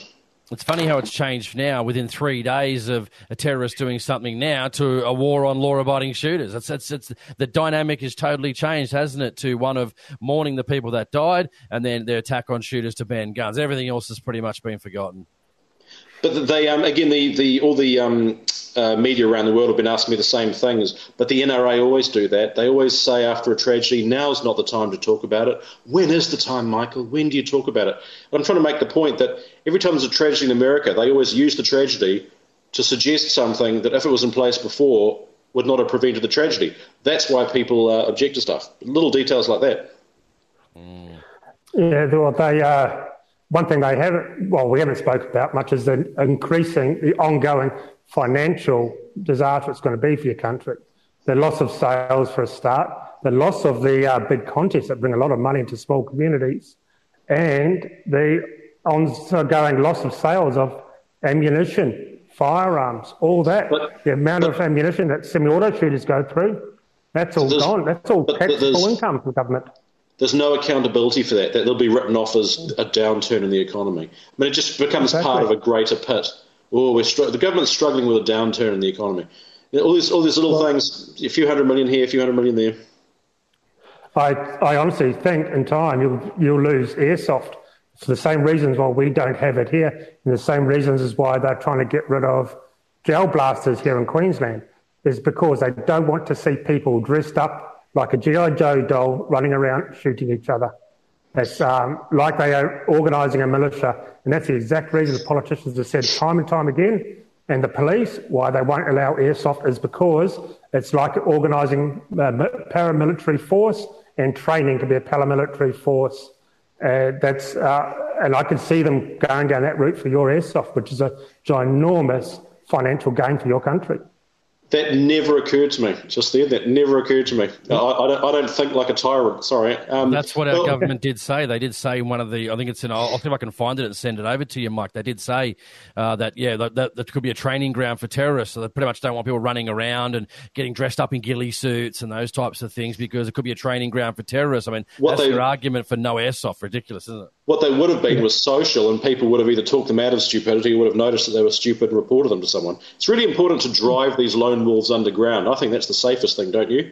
Just get them in yeah. dark rooms talking to each other. We have no idea what they're doing. I think that's safest said the government. Oh, I'm looking at, at, at, at One second, eighty-seven point one billion dollars in debt. That was as of 2017. So I don't know if that's blown out higher in 2019. But you're in a fair amount of debt. With I don't think you can start buying back firearms. So hundreds of millions of dollars, hundreds and hundreds of millions. It's madness, absolute madness. But um, on the, on the airsoft things, uh, we didn't actually touch on that. um, they're actually prohibited imports in New Zealand. So you apply for that the same way you apply for a knuckle duster. So you apply for an exemption.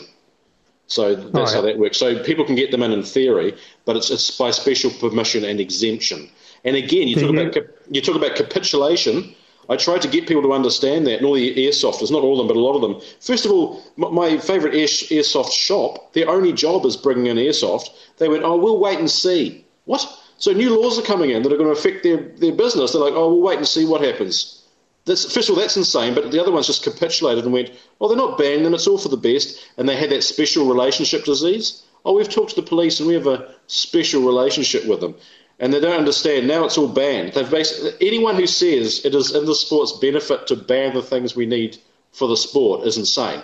So right now they're all banned. People don't understand that they're all banned, and you have special reason to get them in. So all police have to do is no longer accept special reasons, and they're banned. That's how that works.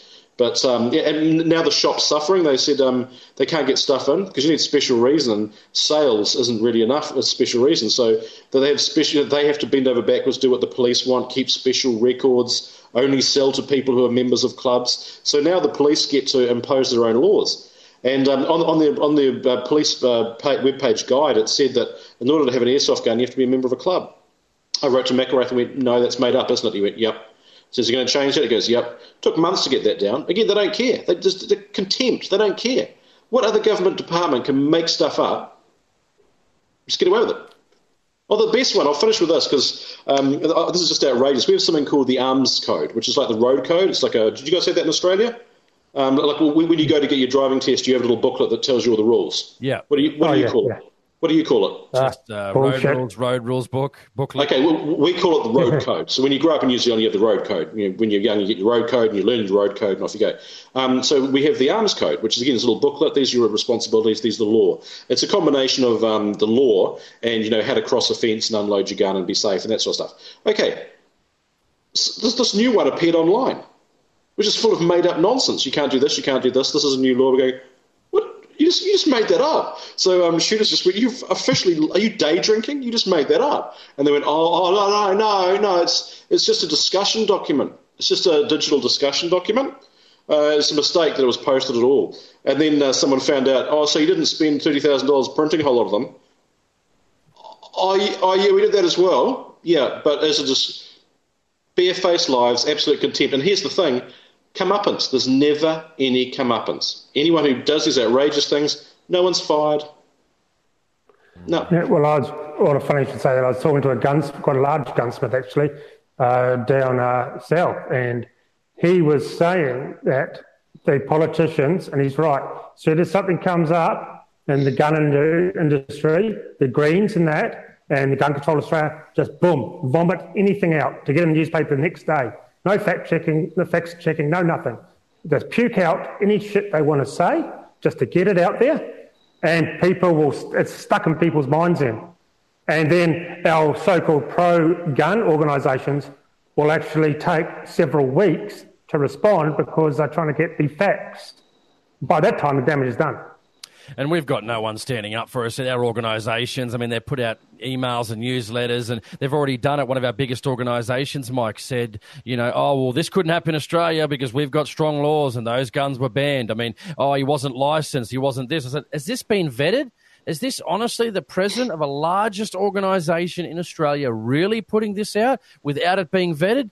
This is just terrible. And, okay, and following uh, the same crap. I just realised I've been selfish here. We're talking about New Zealand. This, this should be about Australia as well. It's your podcast. Um, so, so, my advice to you guys is, um, on a serious note, um, again, um, just get organised, get connected, because um, understand that you know, learn from us. This can happen so fast. I mean, you guys thought it was fast when Howard did it. I want to beat the record, and you want to try and beat it again. So, just, thing. How do you do that, Mike? When you got the you, organisation, you nip, you nip it in the bud. You, you, you, do what we were close to doing, which is get um, just get a whole have good relationships with a whole lot of MPs. So you've got a whole lot of people to talk to and say, look, we're a massive voting group, and we we um, we want to help you do the right thing. Again, we're not the tobacco lobby saying let us help poison you know poison people for profit. We're not trying to rape the environment with you know oil drilling or something. All we want is what works, and we know what we're talking about. Mm. So um, it's, it's not us versus community. We are community. So to just get get very connected um, you know, and yeah, but but st- as as a group of people. So um, yeah. our biggest problem here is our politicians are all anti-gun. Even if they say they're pro-gun, 99.9% of them, when crunch time comes, this is my job. I can't be seen being too pro-gun because I won't get voted in. There goes my big fat paycheck for doing nothing. Um, so I'm just going to go along with the. Um, this is, where, this is where that Second Amendment's rather nice, isn't it? You go, you don't get to make it up yeah. as you go. This is this is the rule book. Yeah, we, we play exactly. America here. Oh. Uh, it's, it's, uh, bottom line, give, give, it, give, it, a few years, we'll still be watching Hickok 45 and Forgotten Weapons and go, oh, remember that? Yeah. It's hard. It's hard when people like me and Aaron support the don't also don't support the current laws. Yet, you know, the organisations that are getting to the table they're constantly saying we're working behind the scenes, but they're not a not achieving anything, and b they're just thinking, well, they're not going to come for us because they almost agree with the laws. And they send out things, well, this couldn't happen, and you know this wouldn't happen here, and making just outlandish, un statements that you can't back up at all. So they won't listen to people like me or Aaron, but they'll, they'll listen to these large organisations and they're spewing out the same. I mean, there's almost sometimes not much of a difference between some of our organisations and Gun Control Australia because they're both saying the same thing. And uh, uh, it's, it's a very tricky one that working behind the scenes because if someone is, the last thing you want to do is offend them if they're working hard for your interests. But a lot of it, they might be working a bit too far behind the scenes because it's not working. They're but I mean, I, I'm, actually, I actually got um, uh, got a bit maudlin about this yesterday because I had a contact with a friend, uh, Jansen, his uh, bestie from mine. He's in, a, he's in Alaska now um, and uh, helps helps run a range over there.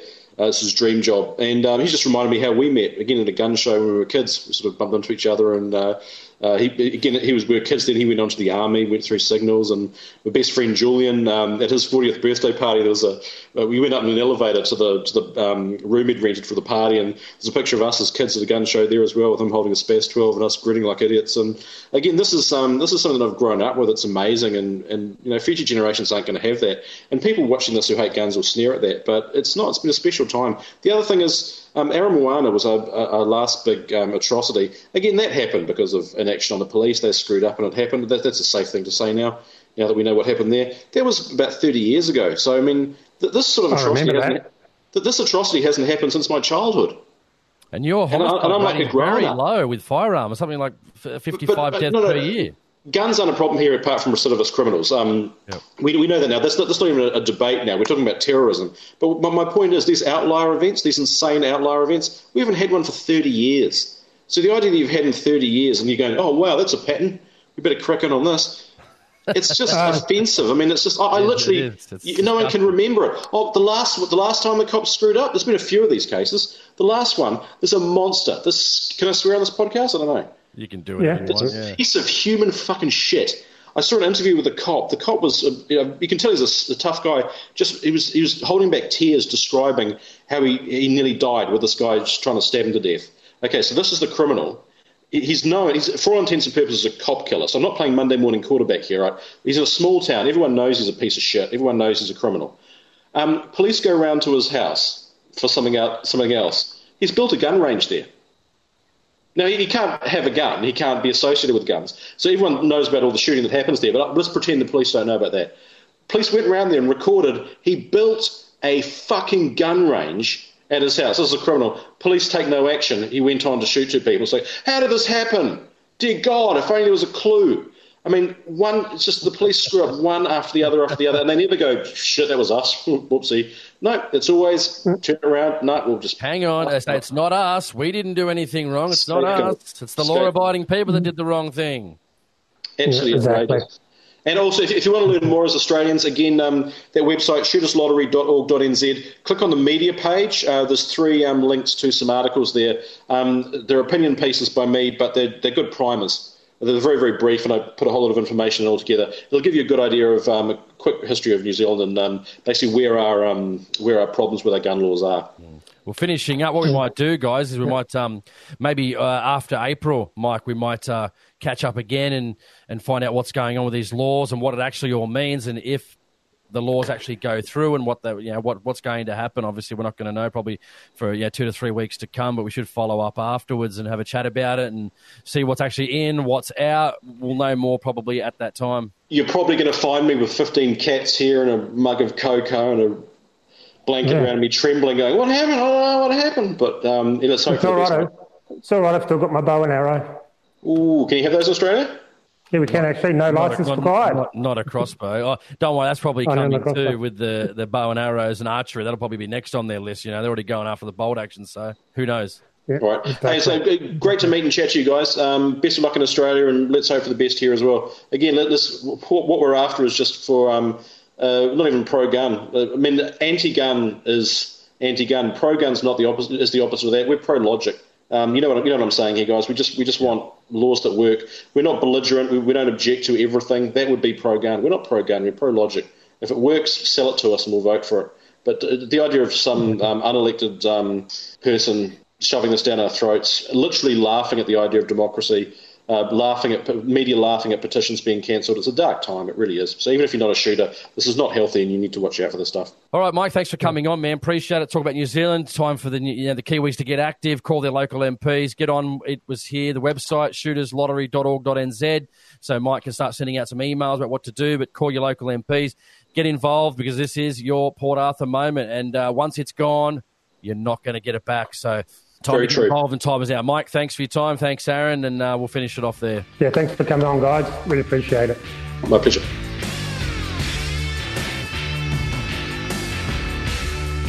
You've been listening to an episode of the Australian Hunting Podcast. I hope you enjoyed it. See you next time.